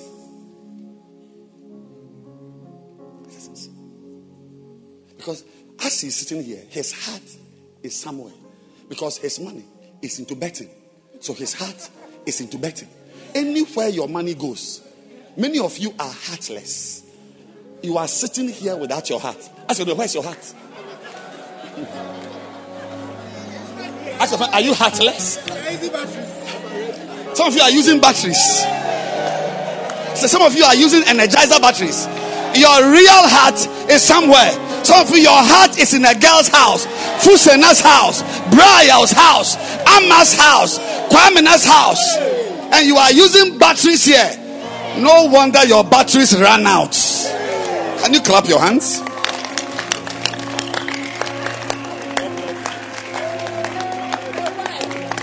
You are watching Art of Shepherding Conference 2022. Tomorrow, Bishop Dag Heward-Mills is here.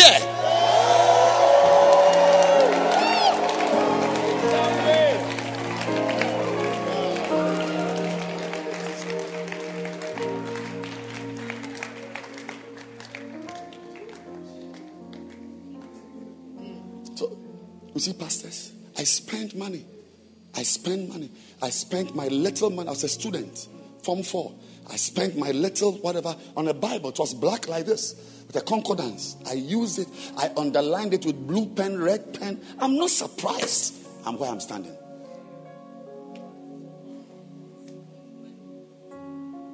I spent money buying devices.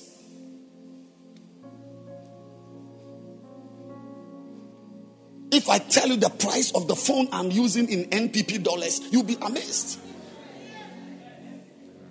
You fall down now. The, the, the, the, memory is one terabyte. The phone I use to make calls. I, I'm not holding it to make calls. Phone calls, yams can make phone calls. I'm using it as a ready source of videos, of audios, of podcasts, of messages, any type of message I want to hear, I, I should be able to hear it on the go. Not internet things. Not internet. It must have enough memory to, for me to pull podcast into it.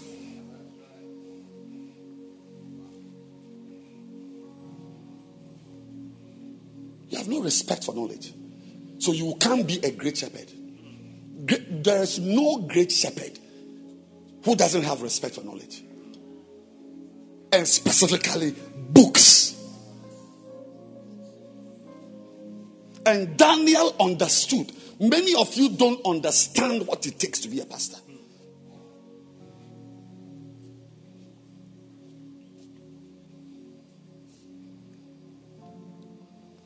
Another source of knowledge is messages you hear, like the audio, Macarius.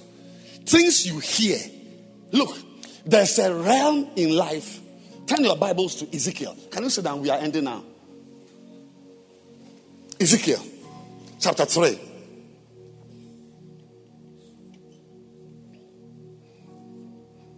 You are a pastor.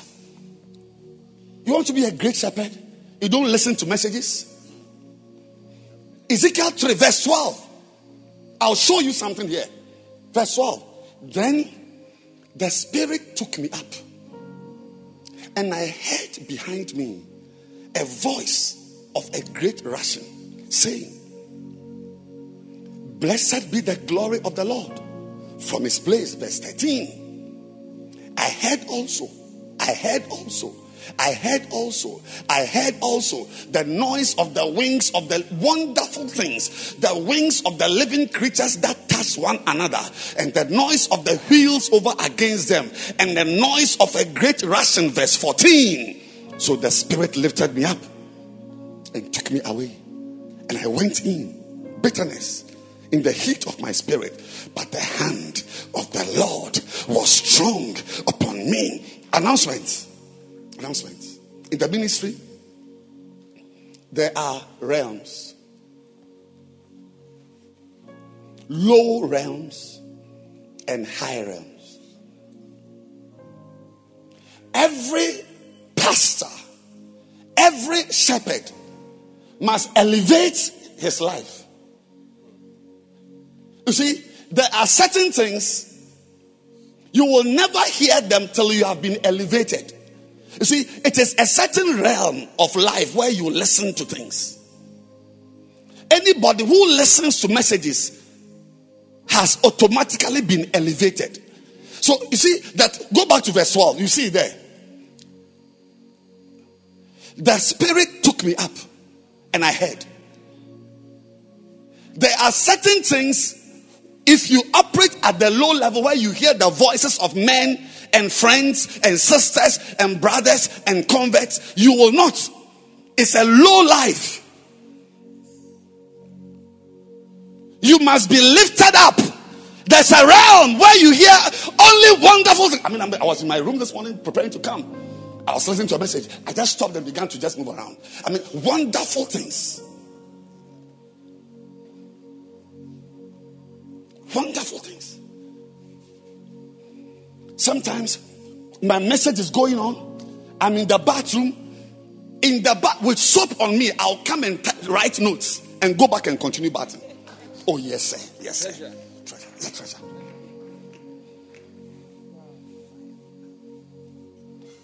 Anybody who doesn't listen to messages is operating at a low level in life.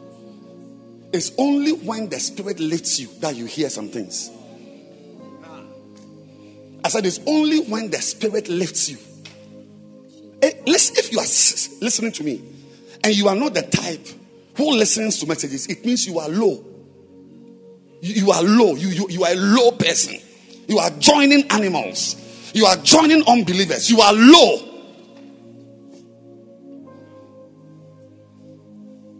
Only those who have been lifted up high hear some things. So when you take a message by Bishop Dag Heward-Mills, once you press play, it means you are at a higher level. You are you are taken up. It's like a plane, it takes you up. It took me up. Until the spirit takes you up, you will never hear some voices.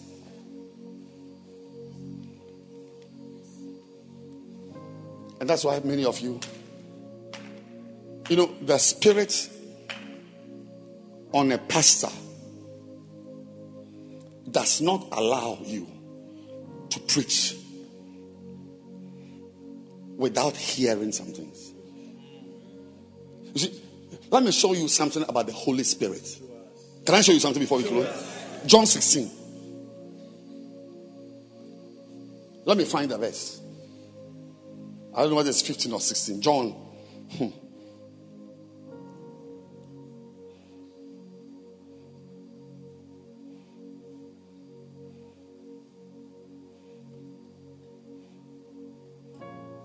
Yes, verse 13.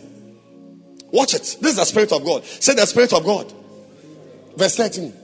How be it? This is this is the Spirit of God in operation. The Spirit of God in operation. What is in operation? The Spirit of God. How be it?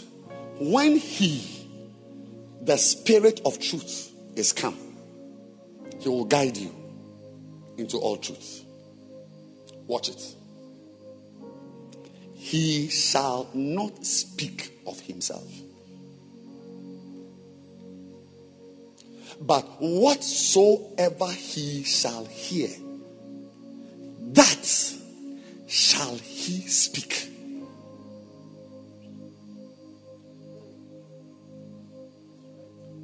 The Spirit of the Lord God on a pastor will lead him to hear things before he speaks.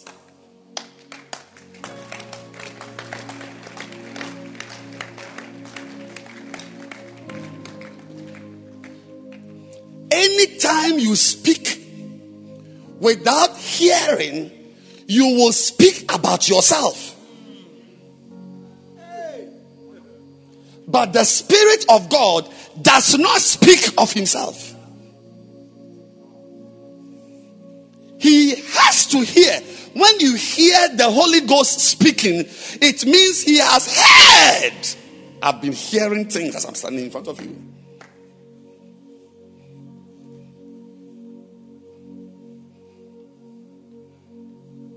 You are going to teach.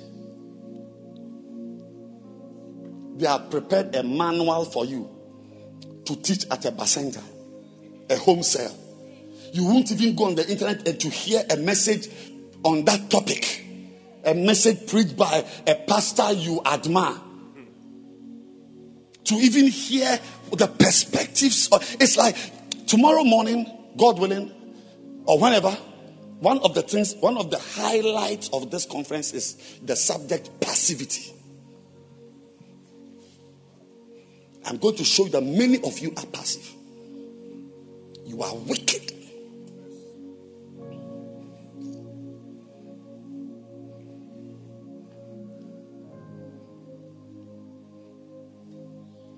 You are going to teach. They've given you a book to preach from. You don't want to hear a little message that somebody has, an anointed man higher than you has said. I mean, what? I mean, how do I approach this subject? And we, we grab verses. You go and stand there and you use. They say, um, this uh, last week, Second Peter two. Is that what you read last week? Uh, Emmanuel, check your notes. Wasn't that one? Oh, it's, yes, it's James. Uh, you see, the last week, James, what James said. Today, they say we must read Second Peter.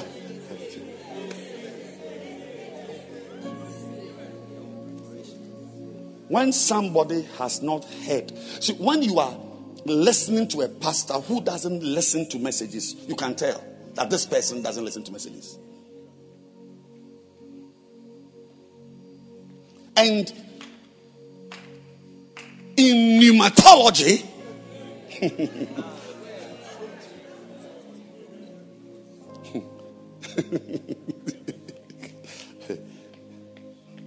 in the matter, in the things of the spirit, you are not allowed to speak when you've not heard.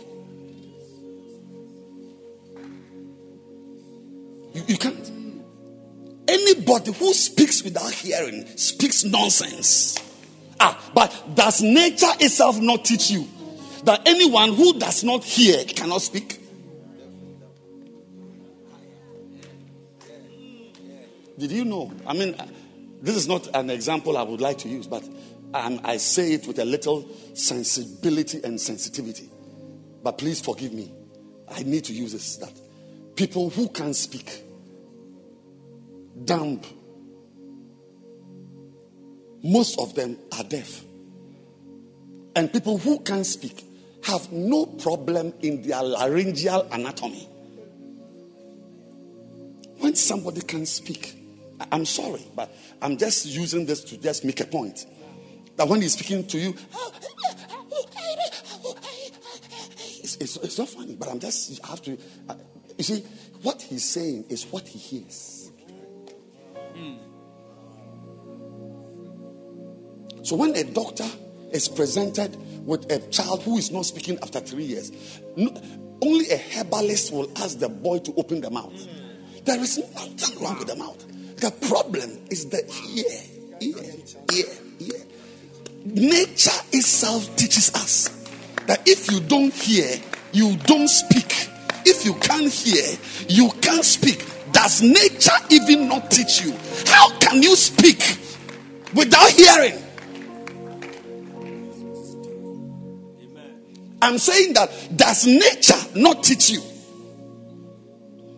that if you can't hear, nature doesn't allow you. No wonder the Holy Spirit also does not speak if he has not heard. So he, he invests his time. The Holy Ghost invests his time and resources into paraphernalia that enable him to hear. Because if you don't hear, nature will not allow you. And the same in the spirit. Any pastor who doesn't have a habit of listening to messages, you will only preach nonsense. No amount of Bible study will make you a good preacher. I said, no amount of Bible study will make you a good preacher.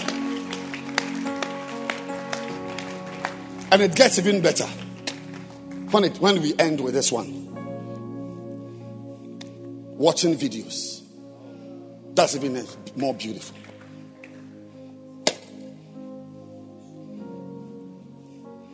I've taught you the sources of knowledge that you are going to chase after from today you are going to chase after what bibles the word the word that thou mayest observe to do all that is written therein, and thou shalt make thyself prosperous, and thou shalt have good success. Say the word. It's one source. It's one source. And not just King James. Wake up. Wake up. Not just King James.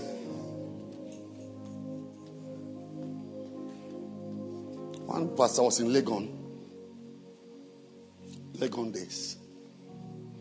I was going by Legon Chapel, Legon Hall Chapel, and some medical students were having a retreat. When I heard a brother, he said he's a doctor in America now, somewhere in some state. Hmm. I heard him. I heard him with my ear. He said the Bible wants you never to quit. But even if you must quit, you must quit like a man. Because he had read the scripture which says, Quit ye like men. I'm telling you, Edwin Ogo, I'm standing in the house of God. I couldn't believe it. Watch ye, stand fast in the faith, quit you like men, be strong. That if you must quit, you must even quit like a man. Hey! King James, say King James. King James. I heard, I can mention his name. His name starts with E. His surname starts with M.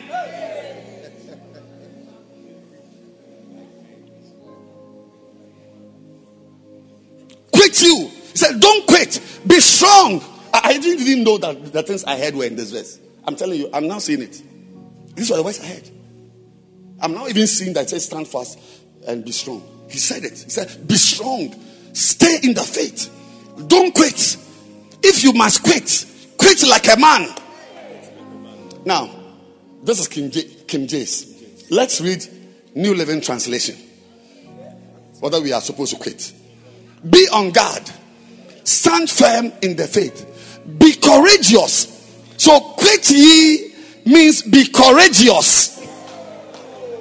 So if your only Bible is King James, you are quitting tomorrow like a man.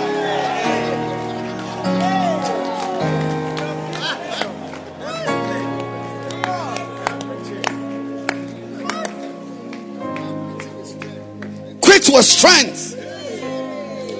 Don't quit, but if you must quit, quit like a man. Foolishness. From today, nobody will read King James Bible alone as your source of instruction. Oh, what a conference!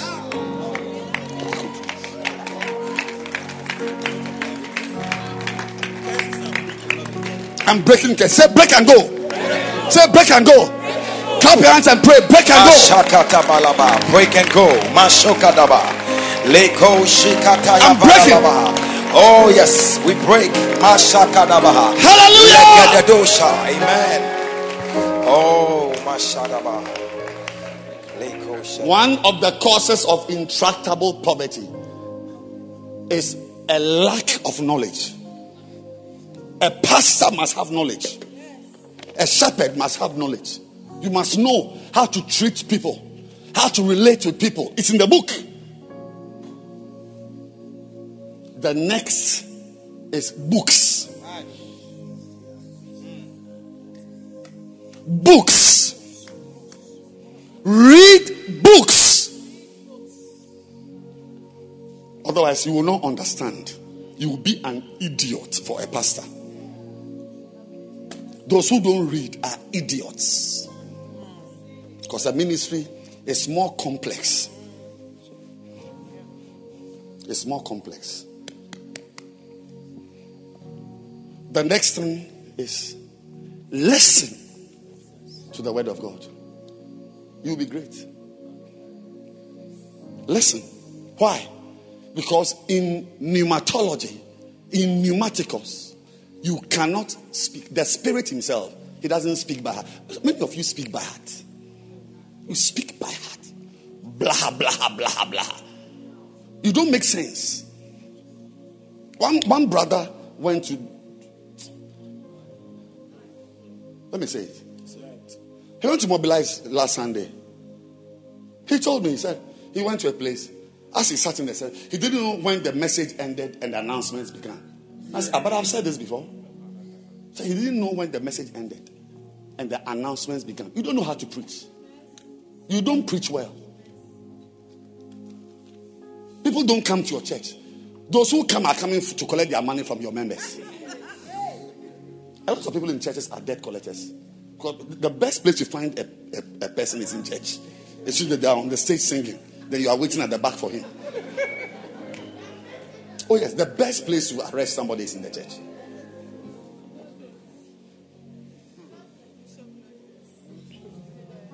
Listen. Listen, listen. Change your phone. Find a phone that has a memory card. 512 256. You can put things on it, messages. Get a podcast. You failed in school, but don't fail in the ministry. Thank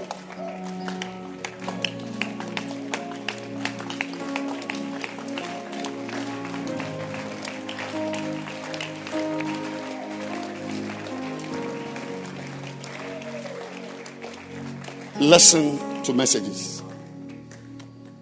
Listen to messages.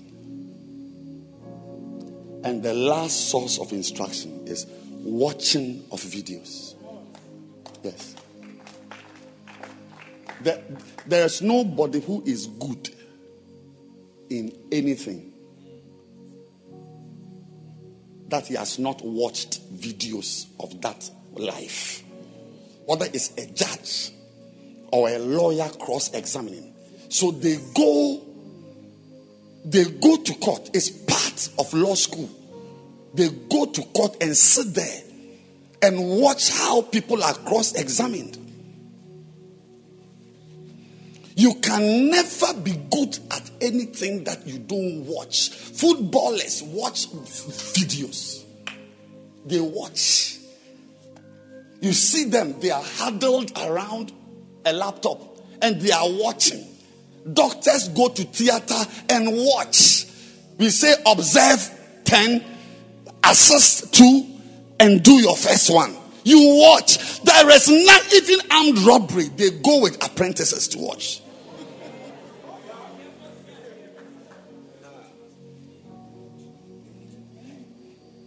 That is why I have no hesitation on Sundays to leave my church and sit at First Love Church to watch my pastor walk up and down. I'm not surprised I'm preaching to you.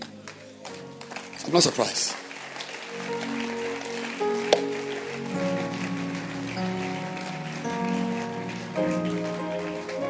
One way of big pastors, I'm happy you are in this conference.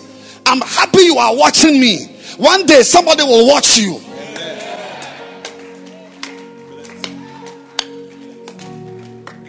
I've also been watching someone for years. 30 years I've been watching. 30 years. Nobody can do what I'm doing without watching. Nobody. Whether it's a lawyer, even policemen, they watch how the things are done. You see how they do the thing fast. He has done it.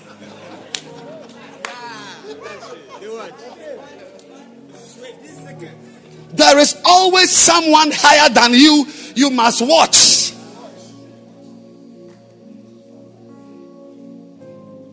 I'm sorry I said watch videos. It's just a little part of watching. Go to a place where an anointed man is behaving and go and watch his behavior. Go there. Take a plane. I'm happy to have pastors from Kumasi, from Berekum, from Volta region. God bless you. It's worth traveling to come and watch me preach. To watch Bishop Nia do preach. It's worth it. It's worth it. Second Corinthians 3 and verse 18 says, But we all,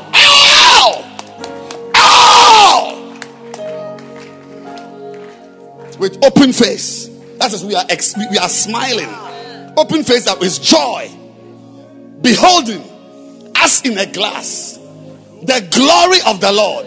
What you are watching, this is the glory of the Lord. You are changed into the same image. It's called Imago Dei. If it's Jesus Christ, it's Imago Christi.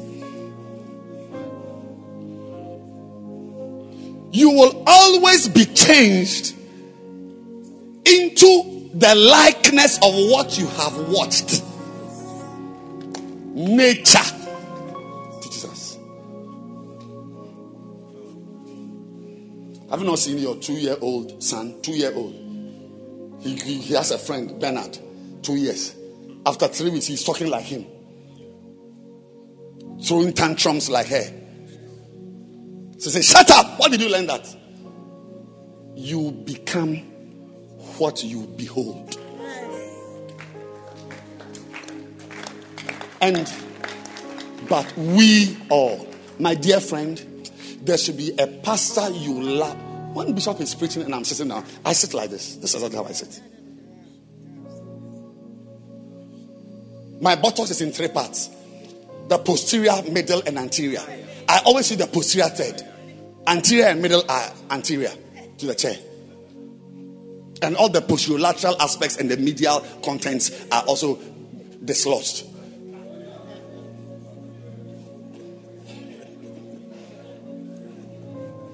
How can an anointed man be preaching and you are relaxed? I am preaching and you are dozing. I'm preaching. Are you anointed?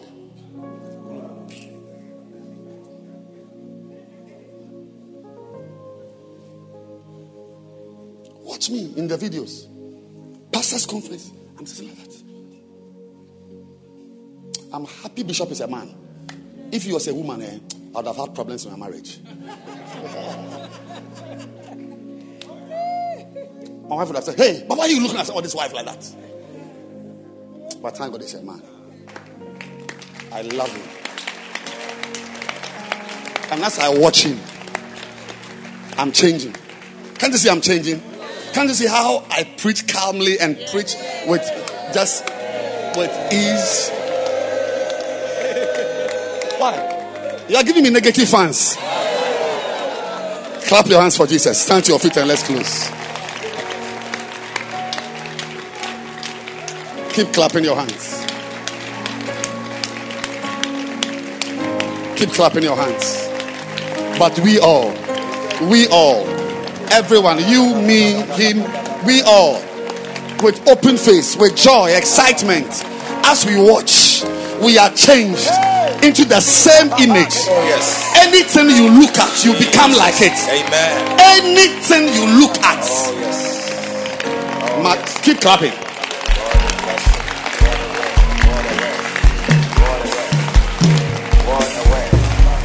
Keep clapping.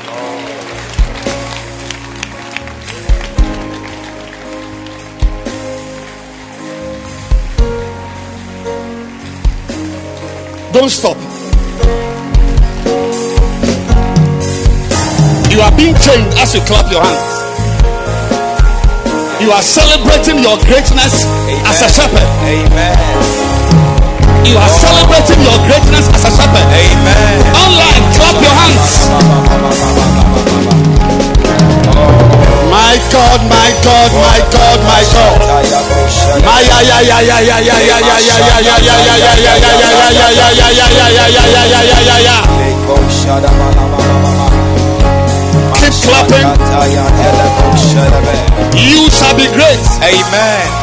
The noise you are hearing is the noise of your celebration. Amen. You are being celebrated. Amen. They are clapping for you. Oh, yes. They are rejoicing over you. Amen. They are excited about you. Amen. Keep clapping, my dear. Oh, what a blessing. What a blessing.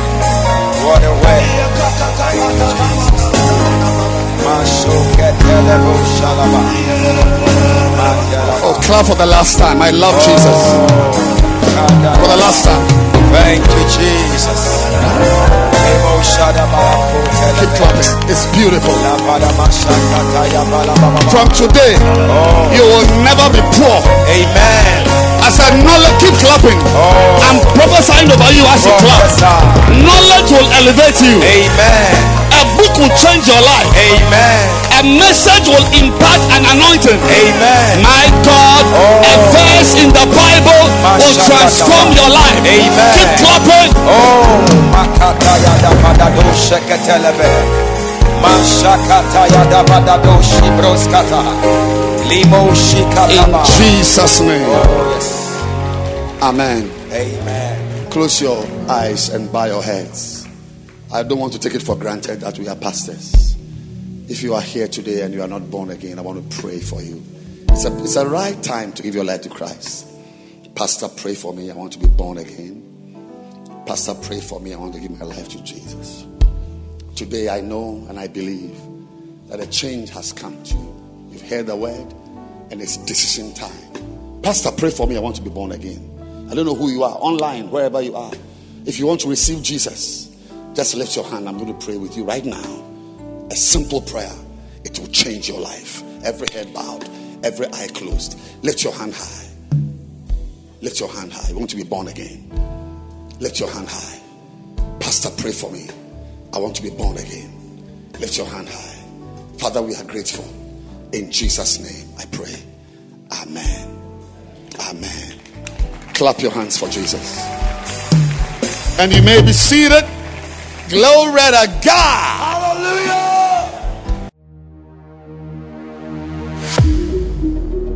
We trust that you have been mightily blessed and affected by the word of God preached by Bishop Edwin Morgan Ogo. Do join one of our lovely services from the Mackinac Cathedral near Valley View University, Oyibi, Accra, this and every weekend at 7:30 p.m. on Saturdays as well as 7:30 a.m. and 12 noon on Sundays. Connect with Bishop Edwin Morgan Ogo on Facebook Live, Instagram, YouTube, Twitter, and on your favorite podcast app. Thank you for joining us. God bless you.